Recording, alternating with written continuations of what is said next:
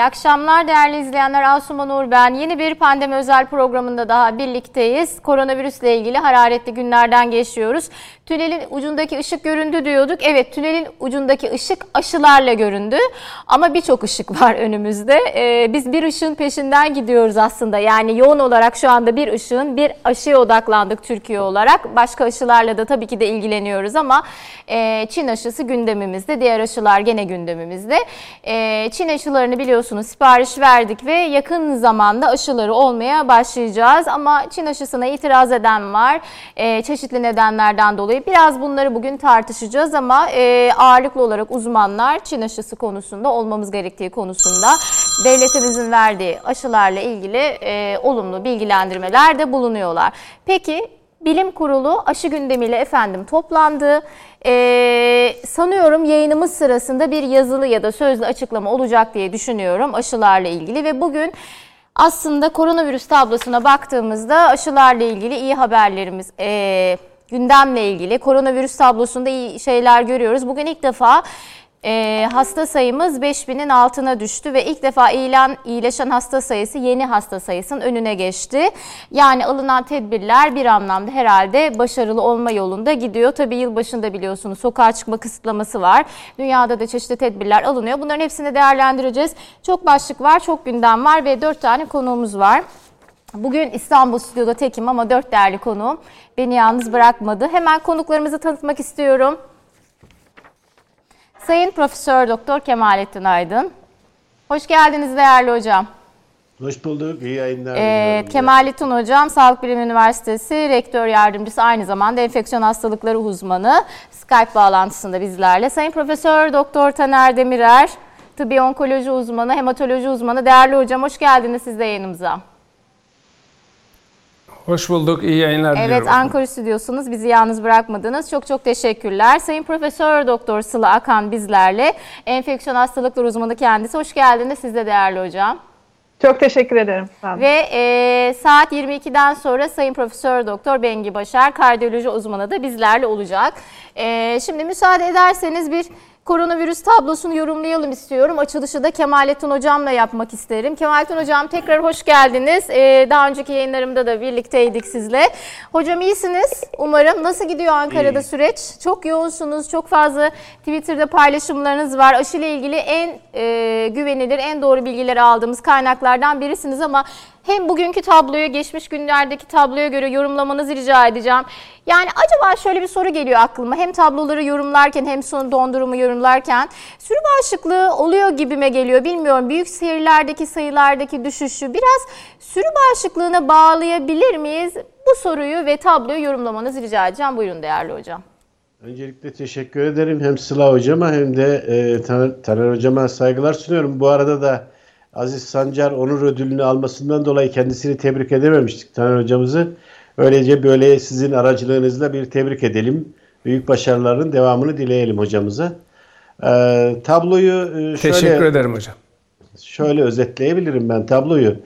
Ee, genel olarak günlük tablo üzerinden konuşmayı doğru bulmayan ama gittikçe düşüş eğrisinde olacağını tahmin ettiğimiz hatta ben bugünlerde 25 binler rakamını görebiliriz diye düşünen ama e, tahmin ediyorum ki hafta sonuna varmadan 25 binlerin altındaki bir tabloyu göreceğiz. Bu iki boyutta kıymetli.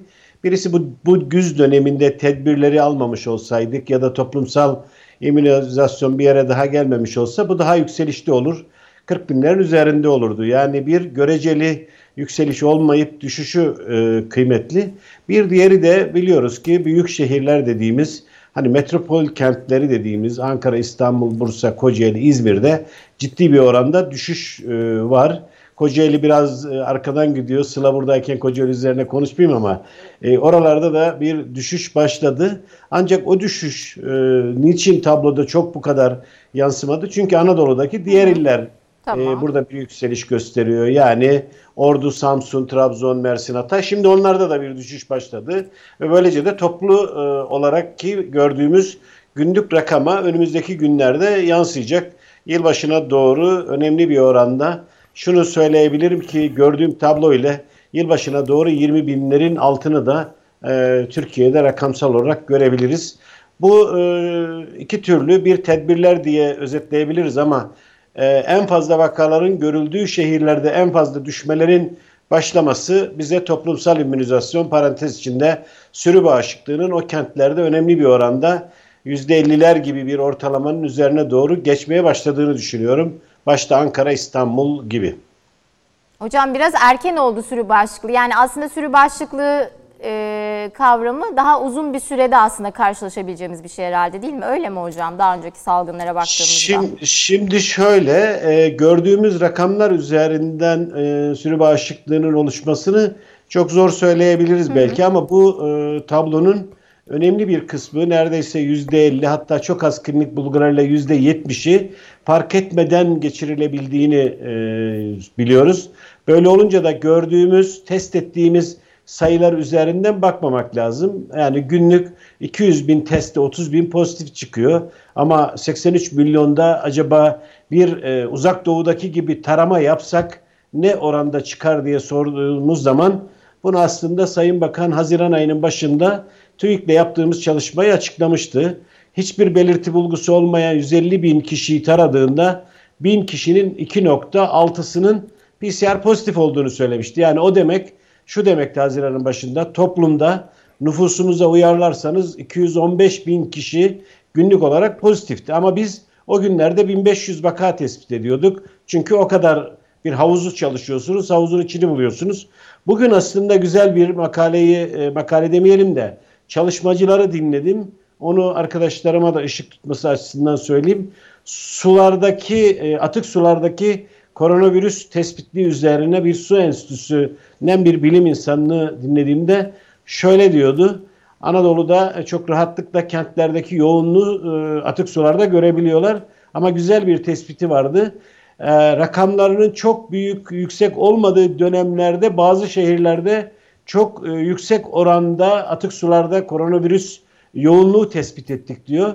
O da demek ki bizim klinik olarak görüp hastanelerde tespit etmediğimiz rakamlar e, toplumda e, bir asemptomatik belirti ve bulgusu olmayan vakanın yoğun olduğunun göstergesi olarak ortaya koyuyordu. Onları birleştirince iddialı bulabilirler. Arkadaşlarımın birçoğu da iddialı buluyor.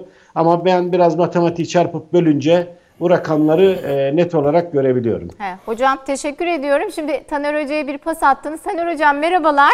Ödül için tebrik ederiz. Böyle minik bir bahseder Merhaba. misiniz öncelikle? Bir de bu arada sosyal medyada bu ara size çok yükleniyor hocam. Ee, bizim de yayınlarımızı aldığımız değerli birim insanlarıyla böyle bir aslında muhalefet var gibi görünüyor Çin aşısı noktasında. Önce bir ödül içeriğinden bahsedelim. Daha sonra o sorularımı soracağım size. Buyurun tebrik ediyoruz. Teşekkür ederim. Bu e, Kemalettin Hocama da teşekkür ediyorum. E, bu Aziz Sancar Bilim Ödülü, Nobel Ödüllü e, bilim insanımız e, Profesör Doktor Aziz Sancar adına Türkiye Sağlık Enstitüleri Başkanlığı tarafından e, organize edilmiş e, bir ödül. E, son e, 4 yıldır verilen bir ödül. Dolayısıyla e, bilimde e, yaşam boyu bilime katkı bazında belli bir alanda çalışan bu konuda uluslararası nitelikte yayınlar yapmış bilim insanlarına ödüllendirmeye yönelik işte e, jürilerin değerlendirmesi sonucunda e, bu tür bilim insanlarımızın ödüllendirilmesini hangi esas kategori? alan çok güzel bir ödül programı ve değerli bir ödül e, Hangi ülkemizde. hocam kategoride hangi çalışmaya e, üzerine verildi bu ödül?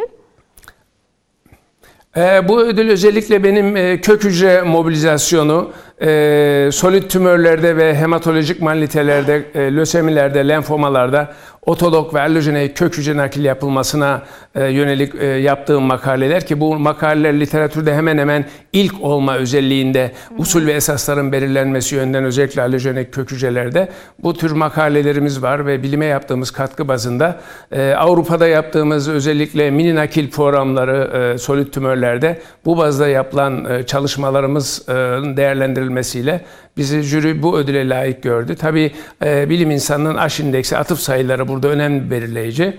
E, hani önemli bir ödül ülkemizde TÜBİTAK Bilim Ödülü gibi e, Aziz Sancar Bilim Ödülü de çok önemli bir ödül. Ben e, bunun onurunu her zaman e, layıkıyla taşıyacağıma inanıyorum. İnşallah. Hocam siz bir açıklama yaptınız. Şimdi Çin aşısına denek olmuştunuz. İkinci dozunuzu da vurdurdunuz bir soru önce tamamlandı. Çok şükür ki.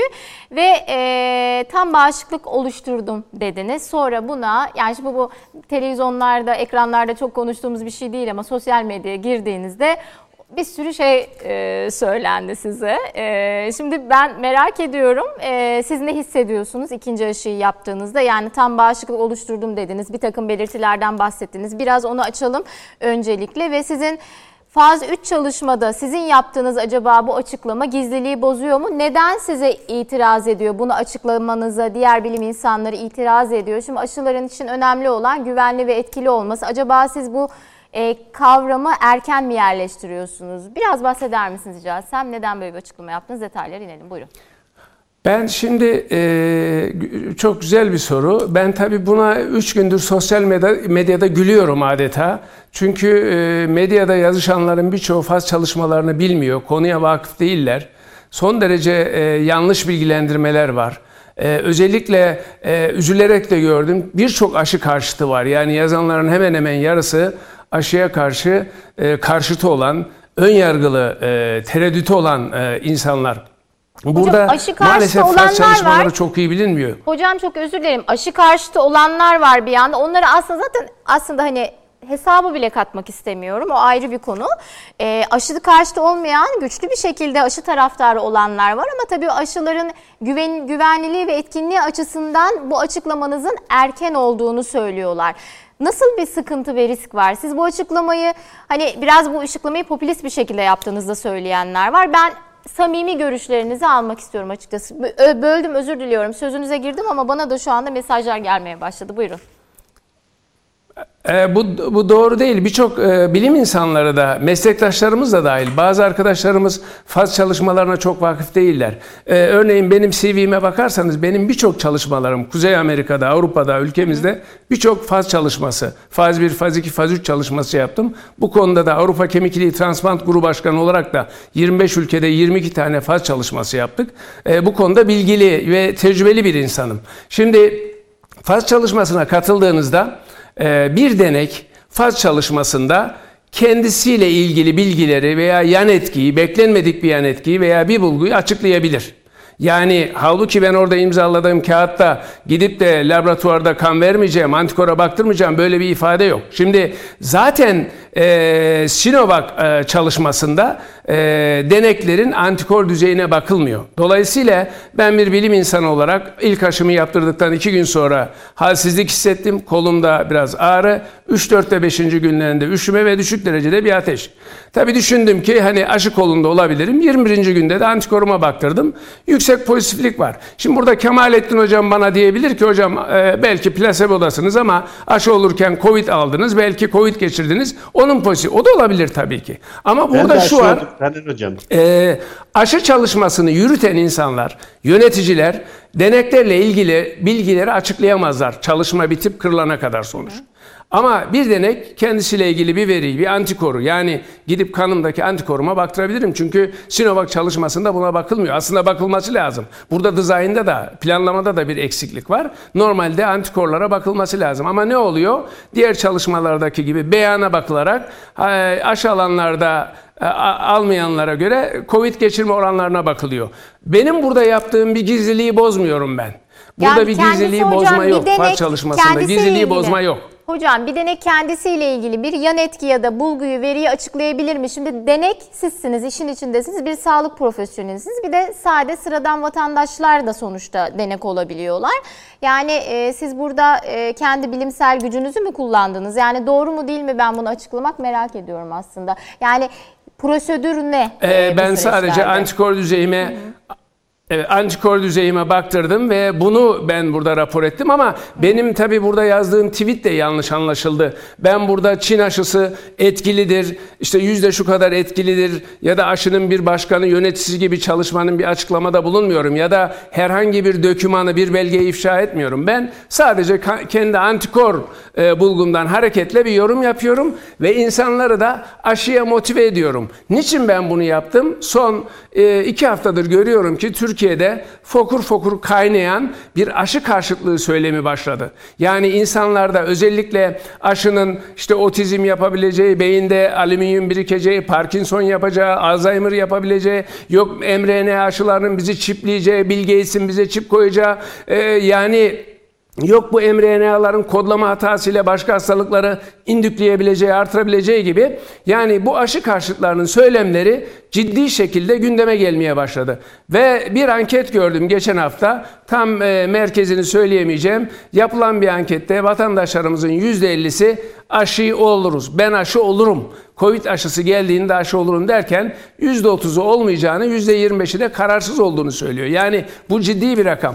Bu meyanda tabii ki televizyonlarda yapılan tartışmalarda, konuşmalarda bazı bilim insanları da adeta kripto aşı karşıtı gibi amalarla, fakatlarla işte Çin aşısını eleştirerek Çin'den geliyor. İşte öyle aşı e, etkisi ne olur? Faz 3'ü niye Çin'de yapılmadı gibi böyle kafada soru işaretleri e, yaratarak adeta böyle e, sansasyonel bir yaklaşımla e, Çin aşısı hakkında bir küçümseme ya da aşı karşıtlarını tereddütlerini artırıcı yönde konuşmalar yapıyorlar. Bunlar aslında doğru değil. Yani Çin'de niye aşı çalışması yapılmıyor? Şu anda Çin'de aktif vaka yok. Nerede yapılıyor? Türkiye'de yapılıyor, Brezilya'da yapılıyor, Endonezya'da. Nitekim Endonezya %97'ye 1486 kişi üzerinde yapılan çalışmada %97 oranında bir koruyuculuk bildirdi. Ama bu bir yayın değil tabii ki. Şimdi Brezilya'daki yayın da önemli. Türkiye'deki, Brezilya'daki sonuçlar da Türkiye'deki sonuçlar da önemli. Ancak bu zamana kadar bizim müşahede ettiğimiz, duyduğumuz, gördüğümüz, takip ettiğimiz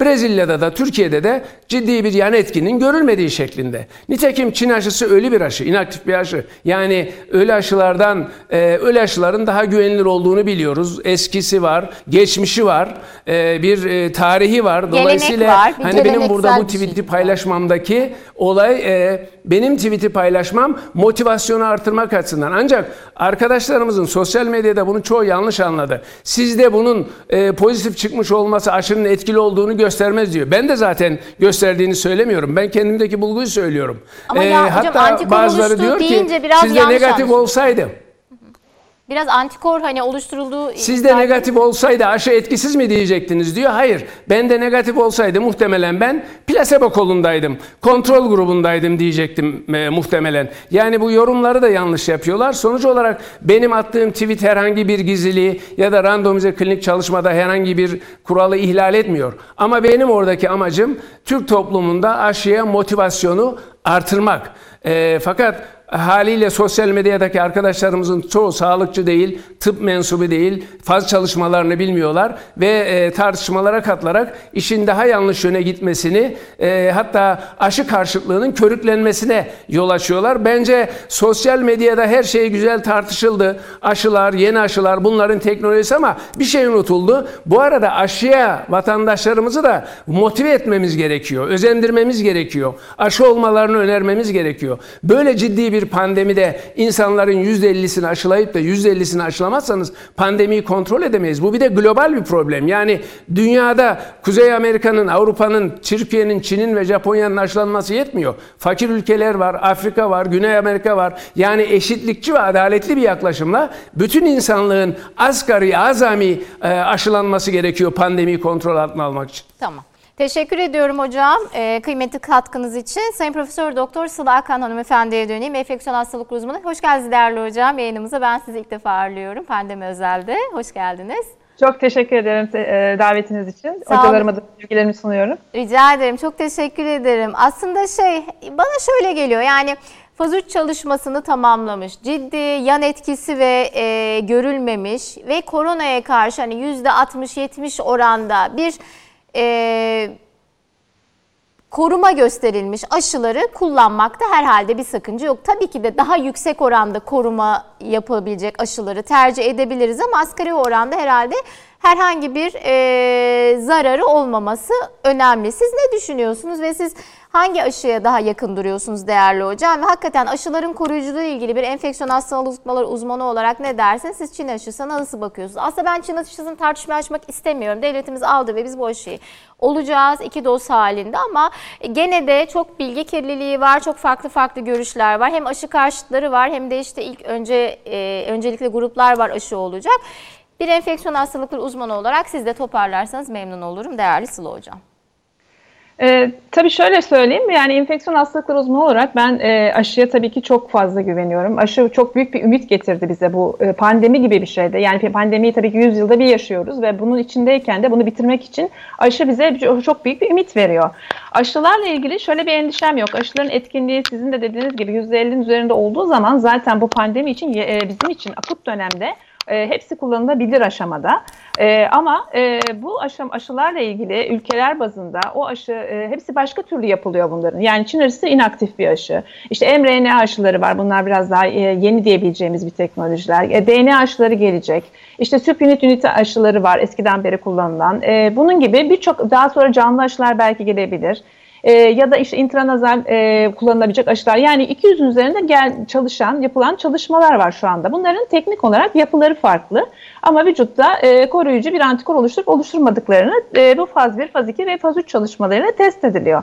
Yani şurada e, şöyle bir yanılgıya e, düşmemek gerekiyor. Bu aşılar arasında hepsi yani bütün bu aşıların hepsi bu faz çalışmalarından geçiyor. Bilimsel standartlara uygun yapılan ve sonuçta e, elde edilen sonuçlara güvenerek hareket ediliyor. Yani Çin aşısı daha e, işte güvenilir olmaz gibi bir şeyi söylemek mümkün değil zaten. Çünkü bütün bunlar e, son derece e, standartlara uygun. Bunlar bilimsel standartlar çok belirgin özelliklerle. Yani faz 1'de ne yapılıyor? İşte e, yan etkileri var mı diye bakılıyor. Faz 2'de hangi doz daha etkili, kaç kere yapalım onlar belirleniyor. Faz 3'te de çift kör dediğimiz e, hem yapanın hem de yapılan kişinin e, aşının olup olmadığını bilmediği bir aşama oluyor. O aşamadan da sonra da etkinlik araştırıyor. Yani çift de mantık zaten e, hangi grupta daha etkili gerçekten etkinlik e, gösteren bir çalışma. Bütün bunları bitirmiş oluyor e, aşı tek, piyasaya çıktığında. Ben de Koca Üniversitesi'nde hem e, Çin aşısının çalışmasının e, başındayım hem de e, mRNA aşısı Pfizer aşısının e, çalışmasındaydım. O bitti. E, ve Çin aşısında da e, çalışma bu arada sorumlu araştırmacılara da bu aşı çalışmalarına girme hakkı verilmiyordu. Fakat Çin aşısında ikinci bir kohorta geçildi ve e, sorumlu araştırmacılar da olabilir hale geldiler. Ben de bu aşamada Çin aşısını oldum. Elimdeki aşı her ne olursa zaten onu olacaktım. Çünkü e, aşıya çok inanıyorum ve bunu başka türlü sonlanmayacağını düşünüyorum. E, elimizdeki aşılara ulaşabilmiş olmamız zaten son derece uygun ve yani gerçekten hani çok önemli bir durum. Çünkü bizim aslında e, bir şekilde hani bu aşıyla e, ancak sonunu ancak o şekilde görebileceğiz. O yüzden ben de Çin aşısını oldum aslında e, açıkçası. E, ama e, ve son derecede hepsinden fayda göreceğimizi yani şöyle bir şey de yok zaten hani e, bir aşı e, olsun hepsine etki etsin e, bir aşı olsun herkese kullanılsın her türlü aşının çeşitli avantajları ve dezavantajları olacaktır zaman içinde ve onlar da hangi grupta hangisi daha etkin zaman içinde ortaya çıkacaktır. Yani biz bütün bu aşılardan faydalanacağız bu pandemi sürecinde. Ee, tamamdır teşekkür ediyorum. Reklama gideceğiz diyor arkadaşım. Şimdi gidelim mi sorumu sorayım mı?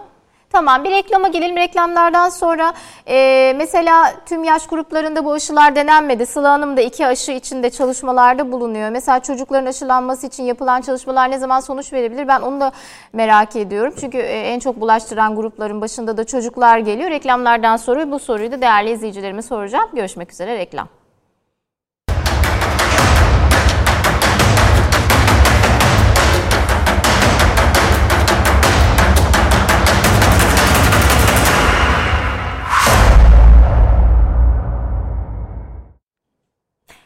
Tekrar hoş geldiniz efendim. Pandemi özeli Asuman Uğur ben. Ee, bugün ben stüdyomuzda yalnızım. Biraz da koronavirüs tedbirlerine uymaya gayret ediyoruz ama beni yalnız bırakmayan dört konuğum var. Sayın Profesör Doktor Kemalettin Aydın, enfeksiyon hastalıkları uzmanı, Sağlık Bilim Üniversitesi Rektör Yardımcısı Ankara'da ve Sayın Profesör Doktor Taner Demirer, e, Ankara Üniversitesi e, öğretim üyesi, tıbbi onkoloji ve hematoloji uzmanı, e, Çiçeği Burnu'nda Aziz Sancar ödülü alan kıymetli isimlerden biri. Siz de hoş geldiniz Taner Hocam tekrar. Sayın Profesör Doktor Sıla Akan enfeksiyon hastalıkları uzmanı Kocaeli Üniversitesi öğretim üyesi ve e, ikinci, üçüncü bölümde Sayın Profesör Doktor Bengi Başar kardiyoloji uzmanı yayınımıza katılacaklar. Bugün Fahrettin Koca'nın attığı tweet'i de hemen paylaşalım yayının ikinci bölümünde. E, tabii bugün biraz da e, hasta sayısında e, düşme oldu, iyileşen hasta sayısında artma oldu. Bugün tespit edilen 4893 hastamız olduğunu da söyledi Fahrettin Koca. Bir süredir günlük hasta sayımız düşüşte. Bugün uzun bir aradan sonra ilk defa günlük iyileşen sayısı yeni vaka sayısını geçti. Aktif hasta sayımız uzun bir aradan sonra düşmüş oldu. Sevdi, sevdiklerimizi tedbirle koruyalım diye bir açıklama yaptı. Tabii böyle veriler bize moral oluyor. Tedbirler daha da arttı tabii tüm Türkiye'de. Yılbaşında da 4 günlük bir sokağa çıkma kısıtlaması bizi bekliyor. Bakalım yeni yılı, e, yeni yılın ilk test sonuçlarını nasıl karşılayacağız? Umarım iyi karşılayacağız. Şimdi Sıla Hanım'la çok az konuşabilmiştik birinci bölümün sonunda ama tekrar Sıla Hanım'a bir soru sorayım. Çünkü iki aşı çalışmasında da e, Türkiye'deki uygulamalarında e, vakıf olan bir insan ama çocuklarla ilgili Sıla Hocam bir şey sormak istiyorum size. Aslında e, aşılar tüm yaş gruplarında henüz denenmedi. Örneğin çocukların aşılanması için yapılan çalışmalar ne zaman sonuç verecek onu da merak ederim. Ondan sonra da Kemalettin Hocam'a e, döneceğim. E, şöyle ki... E, sağlık mensupları haricinde hangi gruplardan başlarsak acaba başarı oranımız artar aşılamaya? Onu da Kemalettin Hocam'a sormak isterim. Buyurun Sıla Hanım. E, tabii aşılarda şu an için e, yani en e, pandemi içinde olduğumuz için en çok e, maruz kalan ve en çok etkilenip e, hastalanması daha yüksek, hani mortalitesi daha yüksek olan gruplar e, planlanıyor. O yüzden de şu an için çocuk verileri de zaten henüz gelmedi ama e, esas olarak e, şu anda sağlık çalışanlarıyla başlayıp hani ondan sonra da e, 65 yaş üstüyle e, devam edilecek. Bundan sonra e, diğer verilerle birlikte de zaten e, bunlar inaktif aşı zaten bizdeki ve onun herhangi bir e, yan etkisi işte gebelere de belki geçebilir. Başka meslek gruplarına vesaire diye ilerleyecek. Ama çocuklar şu an için e, hem veriye ihtiyacı var hem de e, gündemde değil. Peki iş yerleri nasıl bir sizce politika uygulamaları uygulamalı? Fabrikalar, büyük işverleri, işte yüzün üzerinde yer çalıştıranlar yani orada bir e, zorunluluk yani oralarla ilgili bir aşı politikamız var mı bizim? Ya da ne olmalı? Yani o e, kademe kademe onlara da e, onlar da e, kademelendirecek. Yani esas e, aslında amaç ilk başta hani en çok maruz kalacak olanlar. Onlar da tabii ki ne oluyor? En çok e, insanla e, karşı karşıya gelecek, yüz yüze gelecek olan meslekler, işte öğretmenler e, gibi bunların hepsi önceliklendirecektir diye düşünüyorum.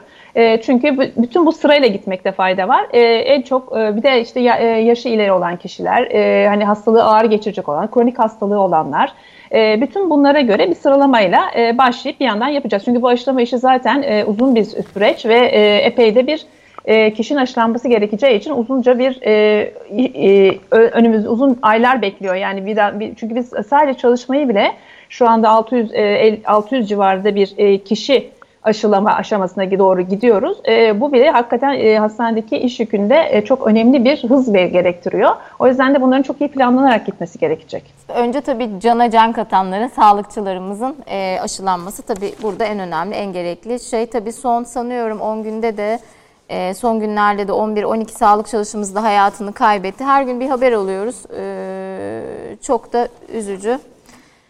Sonumuz hayır evet. olsun diyelim. Ee, başımız sağ olsun tekrar gene sağlık çalışanlarımızı analım. Kemalettin Hocam size döneyim. Ee, aşılama politikası. Siz olsaydınız ne yapardınız? Şu anda devletimizin bakanladığımızın bir sıralama yaptı. Sağlık çalışanları, kronik hastalığı olanlar, yaşlar vesaire. Bu sıralama nasıl ve bu sıralamayı önce hangi gruplardan e, yani bu gruplara ilave olarak hangi grupları dahil ederek daha başarı oranımız artar? Ne diyorsunuz?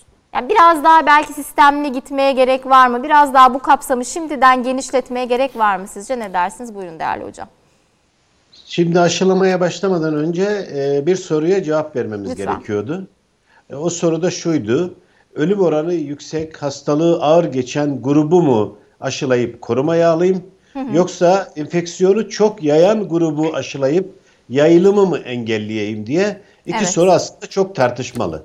Ne demek istiyorum? 60 yaşın üzerinde kronik hastalığı olanları mı önce aşılayayım Çocuk. yoksa 15-35 yaş arasında bulaştırıcılığı çok fazla kurallara uymayan otobüs şoföründen, ön bankoda çalışandan kalabalıklarda olan insanları aşılayarak salgının belini mi önce kırayım e, diye bir e, soruya cevap vermemiz lazımdı. Lütfen. Anladığımız kadarıyla ben de orada oy kullanırdım o şekilde. Önce cana gelmemesi, canı kaybetmememiz ve kıymetlilerimizin hayatta kalmalarını sağlamak amacıyla en yüksek yaştaki ve yanında yan hastalıkları olan hastalar yani virüsü aldığı zaman hastalığı ağır geçecek ve ölüm oranı yüksek olan grubu tercih etmek gerekiyordu ve öyle de tercih etti. Bu arada e, belki biraz esprili olsun sağlık çalışanlarının ilk aşılanmaya alınmasının nedeni onların hizmetlerine çok ihtiyaç olunduğu için. Yoksa e, sağlık çalışanlarına özel bir torpil ya da onlar bir VIP e, kişi olduğu için değil. Onlar hayatta kalmalı, sisteme hizmet etmeli ki o, o sayede diğer insanlara da sağlık hizmeti eksiksiz götürebilsin diye. Kısacası bugünkü uygulanan metot aşının e, böyle e, posta posta 10 milyon 10 milyon 10 milyon gibi 2,5 aylık bir zaman içinde 50 milyonun geleceğini hesaplarsak ilk gelende e, sonucunun da ağır olduğu grubu aşılanmasını doğru buluyorum. Ama gelecek dozların artımıyla beraber Ocak ayında da bir, bir 20 milyon doz var. O doz geldiğinde de bu gruptan sonraki grubun enfeksiyonu yayma oranı çok yüksek olan bir grup var toplumda. Bu özellikle güvenlik güçleri olsun, toplumla yüz yüze çalışan market kasiyeri de dahil bunun içerisine. Yani virüsü aldığı zaman birden fazla insana bulaştırma riski olan grupların aşılanması. Tabii bunun içerisinde de e, Ocak ayında eğitimin de benim hesapladığım hıza bakarsak Ocak ayında eğitimin de açılacağını hesaplarsak eğitim açılmadan önce de e, 1 milyon civarında hatta belki de daha fazla e, milli eğitim çalışanlar, öğretmenlerin de e, hızlı bir şekilde sıralamaya girmesi gerekiyor. Tamam o, o süreçle birlikte bunları herhalde sıralamaya girecek. Hocam bir de şimdi Tabii Covid e, İzlem Gözlem Merkezi İstanbul Üniversitesi açmıştı sanıyorum. İlk ama işte artık bundan sonra Covid-19 geçiren kişilerin uzun dönem sağlığını takip edecek merkezler açılacağı ile ilgili bir açılacağı ile ilgili bilgiler var. Siz bu konuda ne düşünüyorsunuz? Bu merkezleri faydalı biliyor musunuz? Tabii ki de endişemiz var. Yani Covid-19 hastalığını geçirenlerde daha sonra ne gibi e, sekeller kalıyor? Kimisi kalple ilgili ciddi sorunlar olduğundan bahsediyor. Kalp hastalıklarına davetiye çıkarabileceği ile ilgili akciğerlerinde hasar karanların daha büyük problemleri karşılaşabileceği söyleniyor. Bu merkezlerle ilgili ne düşünüyorsunuz? Öncelikle takipte nelere odaklanılmalı? Buyurun hocam nasıl değerlendirirsiniz? Şimdi ilk başta e, Nisan'a varmadan önce e, her zamanki bildiğimiz bir zatüre kliniği olduğu hı hı. üzerinde duruyorduk ama sonra gördük ki e, damarın gitmiş olduğu tüm organları etkileyen tek başına o organlarda da problem e, çıkartabilen kalp krizi olsun, diğer organlarda olsun ciddi bir şekilde etkilediğini gördük. Onun için de e, uzun süreli e, takibin gerekli olduğunu bütün bilim gördü. Bu İstanbul e, Üniversitesi'nde bir başlamıştı hemen o tarihlerde. Bugün artık Sağlık Bakanlığı kendi sağlık hizmeti sunduğu hastanelerde de zannedersem 30'un üzerinde evet. merkezde hastaları izleme alacak. 2 yıl içerisinde 7 kez kontrole gelerek ama 2 yıldan sonra da bunun devam edeceğini düşünüyorum ve burada e, başta e, Taner Hocam olmak üzere biz infeksiyoncular da ileriki zaman diliminde 2020 yılının e, bir hastalık geçirip geçirmediğini, Covid ya da Covid'e benzer bir hastalık geçirip geçirmediğini belki de bundan 5 yıl 10 yıl sonra bazı hastalıkların tanısını koyarken sormak durumunda kalacağız. Gördük ki bu hastalık basit bir e, zatüre değil, tüm organları içine alan ve uzun vadeli de karşımıza sorun çıkartabilecek bir e, patolojik, e, klinikopatolojik tabloyla seyrediyor. Değerli hocam peki siz en korktuğunuz ne var? Yani koronavirüsü ağır ya da hafif geçiren e, insanlarda sizi en çok korkutan ilerisi için karşılaşabilecekleri sağlık problemlerinin başında ne var? Hem klinik gözlemlerimiz hem de yayınlarda öne çıkan ne var hocam? Onu da sorayım. Ki şimdiden belki belki o organlar üzerinde çalışmak, sağlığını bu yönde korumak, geliştirmek üzerine vatandaşlarımızın e, kendilerine dikkat etmeleri gerekiyor. Belki ne dersiniz? Ha, Kemalettin hocam düşmüş. Aynı soruyu Taner hocama yöneltebilir miyim? Taner hocam orada mısınız? Evet. Alo, ha, Taner Hocam, e, siz merkezlerle ilgili ne düşünüyorsunuz? İlk İstanbul Üniversitesi'nde açılmıştı. Şimdi Türkiye satına da Sağlık Bakanlığı'nın koordinatörlüğünde yayılacak. E, nelere, gene aynı soruyu size de yönelteyim. Hmm, hangi sizce konulara odaklanacaklar? Yani koronavirüsü ağır ya da hafif geçiren kişilerde bazı sekeller kaldığı da söyleniyor. Şimdiden bunların etkilerini hissedenler de aslında var. Belki çok çok çok dile getirmese de. Siz ne düşünüyorsunuz? Ve en e, yoğun koronavirüs geçirenlerin en yoğun ilerleyen zamanlarda hissedebileceği sağlık problemleri sizce neler? Ne gözlemlediniz, ne okudunuz, ne anladınız? Buyurun hocam. Şimdi COVID merkezlerinin e, kurulması çok önemli bir gelişme. Önemli. Ve ben çok fayda olacağını düşünüyorum.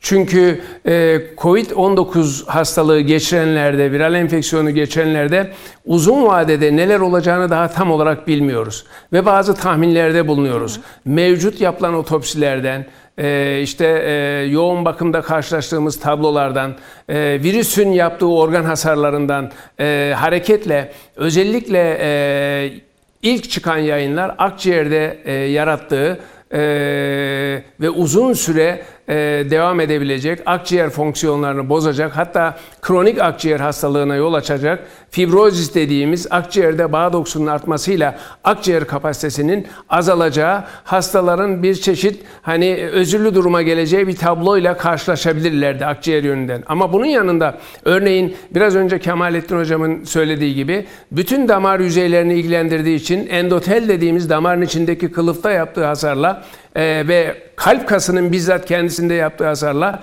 belki ileri vadede e, kalp yetmezlikleri ya da kardiyomiyopati dediğimiz kalp kasının yeterince çalışamaması ya da e, koroner arterlerde erken ateroskleroz dediğimiz erken e, koroner arterlerin erken tıkanması, yaşa göre erken tıkanması gibi belki bir tabloyla COVID geçirenlerde ileride karşılaşacağız. Bunun yanında pankreas gibi e, işte ace inhibitörlerinin olduğu, ace reseptörlerinin olduğu organlarda belki yapacağı hasarlarla bazı insanlarda tip 2 diyabet şeklinde belki ileride şeker hastalığı oranı artacak. Yani COVID-19 geçirenlerde kalp hastalıkları, iskemik kalp hastalıkları, kalp yetmezlikleri, e, e, pankreastan şeker hastalığı tablosunun ortaya çıkması, kronik akciğer hastalığının ortaya çıkması gibi tablolar bizim karşımıza ileri vadede belki çıkacak bu hastalığı geçirenlerde. Biz bunlara 2 sene, 3 sene, 5 sene, 10 sene sonra belki müşahede edeceğiz. O nedenle Ülkemizde Covid takip merkezlerinin kurulması çok yerinde olur.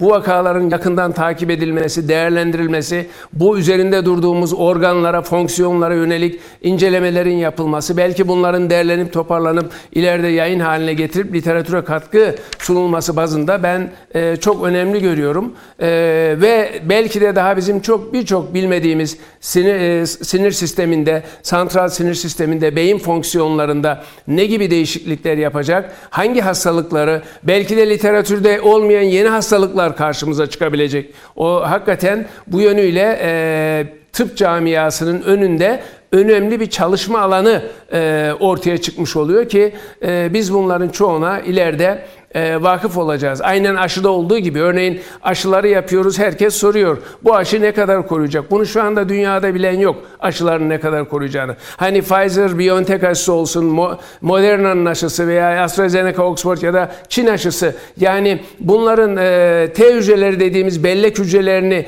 ne kadar e, eğiteceğini, bellek hücrelerinin ne kadar bunu belleğinde tutacağını ve dolayısıyla aşıların ne kadar koruyacağını bunlar hep ileride biz bunlara vakıf vakıf olacağız ama benim şahsi görüşüm aşıların, e, immünizasyonun, aşının belki 9 ay, 12 ay gibi, 1 yıl gibi belki bir koruma sağlayabileceği, belki de gripte olduğu gibi Hani e, insanların aşıya rağmen bu hastalığı hafif geçireceği, bulaşı oranının azalacağı e, ya da belki de senede iki defa aşılanmaya ihtiyacı olacağı gibi e, şu anda ortada duran cevaplandırılması gereken konular var. Ee, çok teşekkür ederim. Sıla Hocam'a döneyim bu meyanda. Sıla Hocam bir aşının bir aşıya sizce üstünlüğü var mı mevcut tabloda? Biri daha çok koruyor, birinin koruyuculuğu daha fazla, diğerinin daha az gibi bir takım söylemler var. Hani sizin önünüze gelse aşılar öncelikli tercih edeceğiniz bir aşı var mı? Ee, onu söyleyeyim. Yani şu ülkenin aşısı benim önüme gelse bu aşıyı da yaptırmam der misiniz? Nedir görüşünüz? E, açıkçası demem. Sadece sonuçlara bakarak hani şu an zaten 3 çeşit aşı var. E, faz 3 aşıması bitmiş olan. Yani bir vektör aşıları var. Hani bu e, Oxford'un çıkartmış olduğu aşı. Onda bir başka virüsü kullanıyor ve o virüsü yani bu kullanılan bir yöntemdir zaten. Adenovirüs kullanıyor. Virüsün kendi kılıfı içine e, korona genetik materyaliyle yapılan ve ona karşı virüs e, vücut ona antikor oluşturuyor. Bir böyle vektör aşıları var. E, bunlar da zaten kullanılan aşılar. mRNA aşıları e, zaten e, şu an yeni uygulanacak ama bunların da bir en az 30 yıllık geçmişi var e, çalışmaların başlaması. Öncelikle işte e, son zamanlarda aslında bu Zika virüs, Ebola virüs gibi e, salgınlarda da kullanılacaktı bu aşılar. Fakat o zamanlarda salgın durduğu için e, kullanım alanı bulamamıştı ama me- e, mekanizmaları gene böyle mRNA aşıları. E, onlar var e, ve e, onun dışında e, işte inaktif aşı zaten çok uzun zamandan beri bilinen aşılar. Bu üçü var şu an için elimizde e, aslında. E, ve üçünden de gerçekten e, faz 3 çalışması %50'nin üzerine geçmiş olan herhangi birini ben olacaktım. E, Çin aşısı elime geçti ve e, onu oldum. E, yoksa bir fark göremiyorum. Benim için önemli olan hani e, kanıtlanmış bilimsel verisi olsun, faz 3'ü geçmiş olsun. E, ondan sonrası e, zaten e, zaman gösterecek etkinliğini vesaireyi. Hani önemli olan e, standartlardan geçmiş olması. E, tamamdır. Çok teşekkür ederim. Kemalettin Hocam şu an pandemi yönetimi sizce nasıl gidiyor? Alınan tedbirleri e, siz yeterli biliyor musunuz? Yılbaşında sokağa çıkma yasağı var ve bundan bir ay sonra iki ay sonra sizce nasıl bir tablo bekliyor Türkiye'yi? Yani gene rehavetin olduğu alanlar var mı? Ben mesela şunu da gözlemliyorum. Sokağa çıkma yasağında aslında bir sürü insan gene sokağa çıkabiliyor. Bir şekilde herkes bir izin belgeleri alıyor. Bir şekilde bunun yolunu bulan insanlar da var. Aslında e, bunlar bile biraz bence rahatsız edici. Yani sokağa çıkma kısıtlamasının da daha e, dikkatli, daha disiplinli yapılması lazım kendi içinde diye düşünüyorum ama siz ne dersiniz? Şimdi Türkiye'deki pandemi yönetiminde baştan beri şunun altını üç aşamalı olarak çizebiliyordum ben. Ee, birincisi milletin kendisine ait e, tavsiye edilen kurallara uyma çabasını maksimize etmesi. Hı hı. İkincisi bu kurallara uymasına rağmen hayat mücadelesi içerisinde işine, gücüne, çalışma ortamına gidecek kişilerin bu ortamlardaki e, mesafeyi sağlayabilecek kamusal desteğin sağlanması. Yani kişi evinde 16 saat e, her şeye uyuyor olabilir ama sabah 30 kişilik bir dolmuşa binerek işine gitmek zorundaysa ya da gittiği iş yerinde kurallara uyulmuyorsa anlamında yani kişi kurallara uyacak, kamunun kişiye hizmet verdiği hem e, kamusal alan hem de yerel yönetimlerin kişinin bu kurallara uymasını sağlayacak altyapıyı e, tamamlaması lazım. Bir diğeri de bunları denetleyecek bir mekanizmanın üçünün bir arada yapılması gerekiyor. E, biz görünen o ki e, kişiler kurallara uymada belirli bir oranda elbette uydu. Ama yaşama e, çıktığı an ekmeğinin peşine gittiği alanlarda bu kuralları çok yerine getiremedik. E, burada herhangi bir kurum ya da kuruluşu suçlamıyorum ama kişi hayatını ekmeğinin peşine giderken ki e, süreçte e, bir kısım zorluklarla karşılaştı. O da salgının biraz uzamasına neden oldu.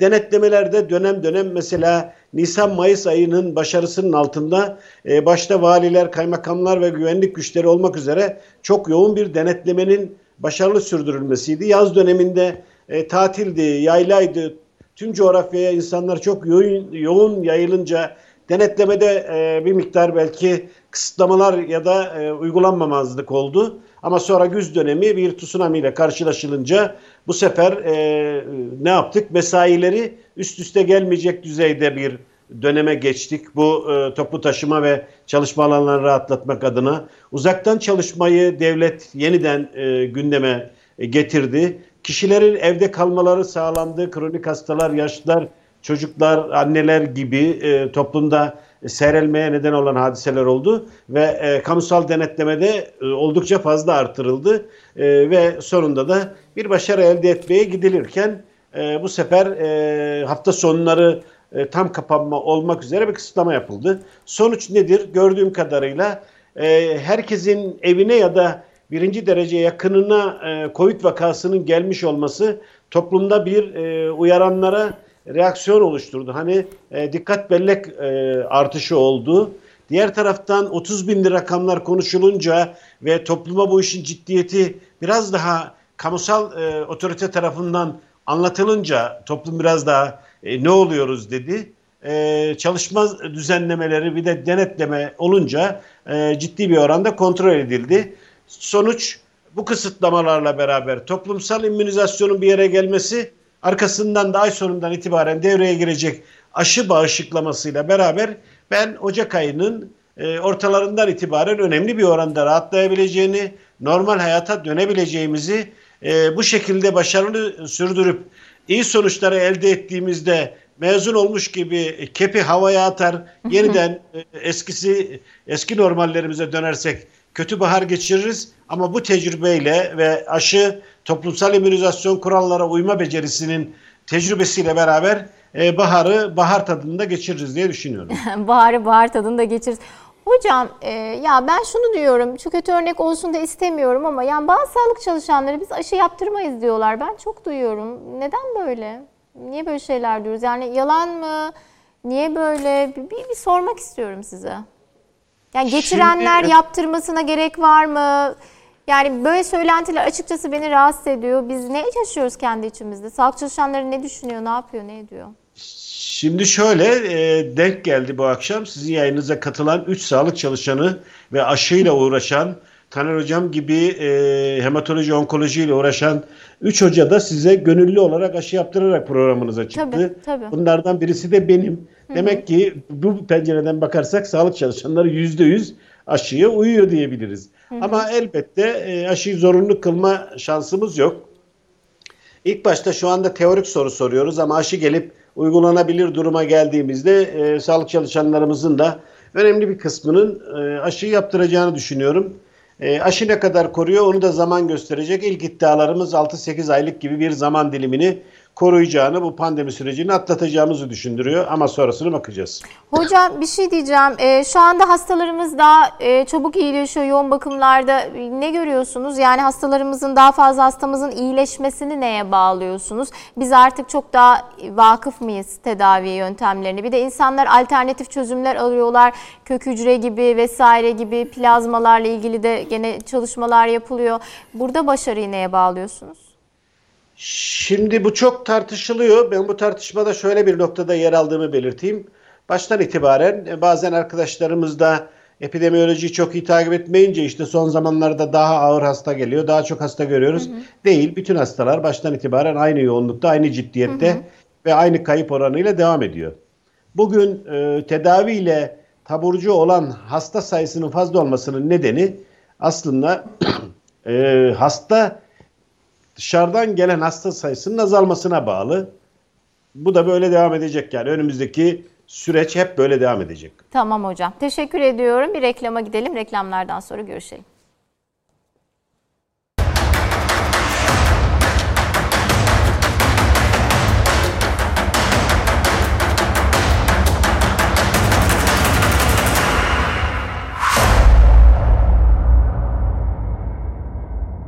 E, merhabalar, tekrar hoş geldiniz. Pandemi özel devam ediyor efendim. Tabii bizim göğsümüzü kabartan e, Sayın Profesör Doktor Uyun Şahin ve Özlem Türeci e, yine göğsümüzü kabart, kabarttı. Hemen onu söyleyelim. İngiliz Financial, Financial Times gazetesi Şahin ve Türeci'yi Yılın kişisi seçtiler efendim. Geliştirdikleri aşı nedeniyle gurur duyduk. Tekrar tebrik ederim. Umarım biz de pandemi özelde TVNet yayınlarında kendilerini ağırlama şansı buluruz diyelim. Ve hemen Taner Demirer hocama sözü vermek istiyorum.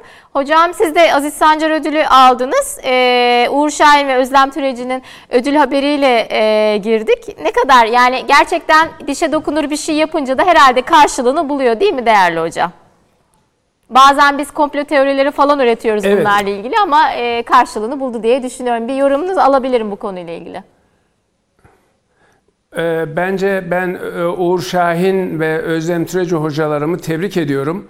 E, bir defa girişimcilik anlamında Avrupa'da ikinci, üçüncü jenerasyon Türkler olarak özellikle de böyle bilimsel bir e, alanda yaptıkları girişimcilikle bütün dünyaya ışık tuttular. Kullanılan teknoloji son derece önemli. Pfizer gibi büyük bir firma ile bir araya gelerek yani kurdukları küçük BioNTech firması dünyada bir iz bıraktı önemli ölçüde ve ilk e, Covid-19 aşısı mRNA aşısını %95 e, koruyucu özellikle e, bulundu ve bu ilan edildi. Bu çok önemli bir başarıdır tabii ki. E, bizim de e, göğsümüzü kaparttı ülkemizde. E, belki de hani e, bu e, Nobel ödülünü e, davet edecek belki de bu e, bilim insanlarımıza aşıların bu, bu derece e, geliştirilmesi, kısa sürede özellikle pandemi döneminde geliştirilip insanlığın hizmetine sunulması bence e, çok büyük bir başarı. Başarıların tabii ki ödüllendirilmesi lazım. Özellikle e, kısa sürede de bir girişimin çok az miktarlarda e, maddi kaynaklarla yaratılmış, e, yıllar harcanmış, özenilmiş e, küçük bir grubun e, böyle büyük bir e, bilimsel başarıya imza atması ve kısa sürede de bütün dünyada e, tanınır hale gelmesi özellikle e, bizim vatandaşlarımız olması bizim tabii ki göğsümüzü kabarttı. Kendilerini ben tebrik ediyorum. E, inşallah e, Türkiye'ye de gelirler. Burada da üniversitelerimizde konferanslar verirler ve ülkemizde ağırlanma şansları da olur.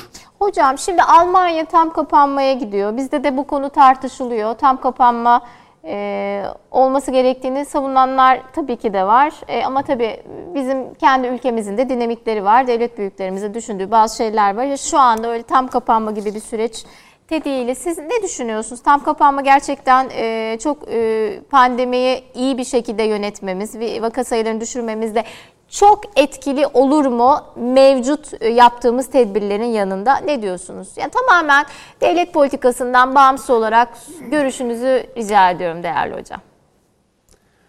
Bun, bunun şimdi tabii ki e, iki ucu keskin bıçak gibi yani Getirisi de var, götürüsü de var. Tabii ki tam kapanmalarda e, şarp şekilde, dik şekilde vakaların azaldığını görüyoruz. Bunu Kore'de, Japonya'da gördük, örneklerini yaşadık tam kapanmayla ama tabii ki kış ortamına giriyoruz. Kış ortamında e, evler tabii küçük evler, 100-120 metrekarelik, 90 metrekarelik evlerde belki de kapanma yaparken aile içi enfeksiyonları da belki artırmış olacağız. Bunlar acaba kapanmanın getirdiği e, e, bulaşı azalmasıyla ev içinde artan bulaşın birbirini ne yönde dengeleyeceğine özellikle kış ayında edinilmiş bir tecrübe yok. Dünyada bu tecrübeyi ilk kez bu dönemde Hollanda ve Almanya örneğinde göreceğiz. Ee, tabii ki genel anlamda e, bulaşları azaltıp oranların hastalık oranlarının azalacağını bekleriz.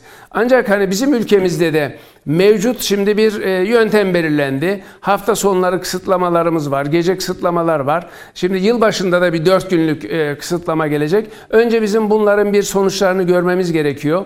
E, bakanlığımızın yaptığı, Sağlık Bakanlığı'nın yaptığı açıklamalardan da sanki bir yüzde 25-30 gibi büyük şehirlerde vaka oranlarında azalma var. Bu iyi işaret. Ancak yılbaşından sonra belki Ocak ortasında bu tedbirlerin etkisini göreceğiz. Ancak bunun bir adım ilerisi de tam kapanma tabii ki. Muhtemelen e, beklenen sonuçlar elde edilmese belki ülkemizde de Ocak ayı içinde belki bir iki haftalık e, kapanmaya gidilebilir. E, bu da elde edeceğimiz e, tabii ki e, vaka sayılarına bağlı. Ama umuyoruz ki e, Aralık ayının üçüncü haftasında hızla aşılamaların başlanması e, ve e, kısa sürede ben hani bir hafta 10 günlük bir sürede belki e, 3-4 milyon insanın aşılanabileceğini düşünüyorum hızlı bir yöntemle. Özellikle çok iyi e, gruplamalar yapılırsa biraz önce Kemalettin hocamızın dediği gibi kademe kademe risk gruplarına yönelerek aşılama yapılırsa belki de vaka sayıları azalacak. E, böyle kapanmalar gerekmeyecek ama bizim bu mevcut kısıtlamamızın bir adım ötesi tam kapanma. Bu da Ocak ayındaki 4 günlük kapanmadan sonra belki Ocak ortasında yapılacak olarak değerlendirmeyle gündeme gelebilir mi? O zamanki vaka sayılarına bağlıdır diye düşünüyorum. Hollanda ve Almanya'daki kapanmaları da yani kış mevsimindeyiz. Eve giriş artacak. Dolayısıyla böyle bir kapanma kış mevsiminde nasıl bir etki yaratıyor? Bunu da o örnekte e, göreceğiz yakın zamanda. Ee, hocam teşekkür ederim. Onlar biz yılbaşında dört günlük bir kapanma yaptık ama onlar biraz Noel tatilinde de esnediler gibi geliyor bana. Hani bir tam kapanma sürecindeler ama biraz esneklik de Noel zamanı e, uyguluyorlar diye gördüm. Orada belki de yanlış bir politika izliyorlar. E, Sıla Hocam size dönmek istiyorum. Şimdi biraz vatandaşın da çok ilgisini çekecek bir soru. Ya bazıları diyor ki maske takmak ileride solunum problemlerine neden olur gibi. Yani bu söylenti nereden çıkıyor? Bunların bir gerçeklik payı olduğunu düşünmüyorum ama çok soru geliyor bununla ilgili. Ne dersiniz? Nasıl değerlendirirsiniz?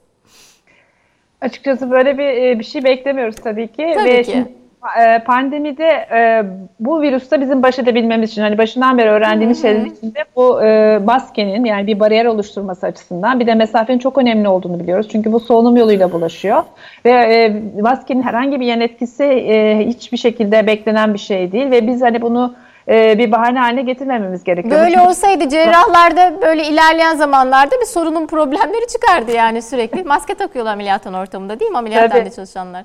Tabii tabii yani bunun hani bir e, mantığı yok. E, o yüzden de mutlaka e, hani maske ve mesafenin bizim şu anda pandemide başka bir şeyimiz yok yani hani en e, elimizdeki pozitif şeylerden bir tanesi bu ve bunun da e, bir yan etkisi yok zaten ve bunun solunum yolu yıllardır bilinen bir şeydir. Hani solunum yolu enfeksiyonlarında böyle bir bariyerin kullanılması ama şimdi pandemi olduğu için zaten bu şart haline geldi. E, o yüzden de hani bunun e, bir e, şey yok ve en kuvvetli şey bu aslında yani bunların hepsini birbirine ekleyerek kullanmamız gerekiyor bütün bu korunma yöntemlerini. Maske de onların içinde yer alıyor.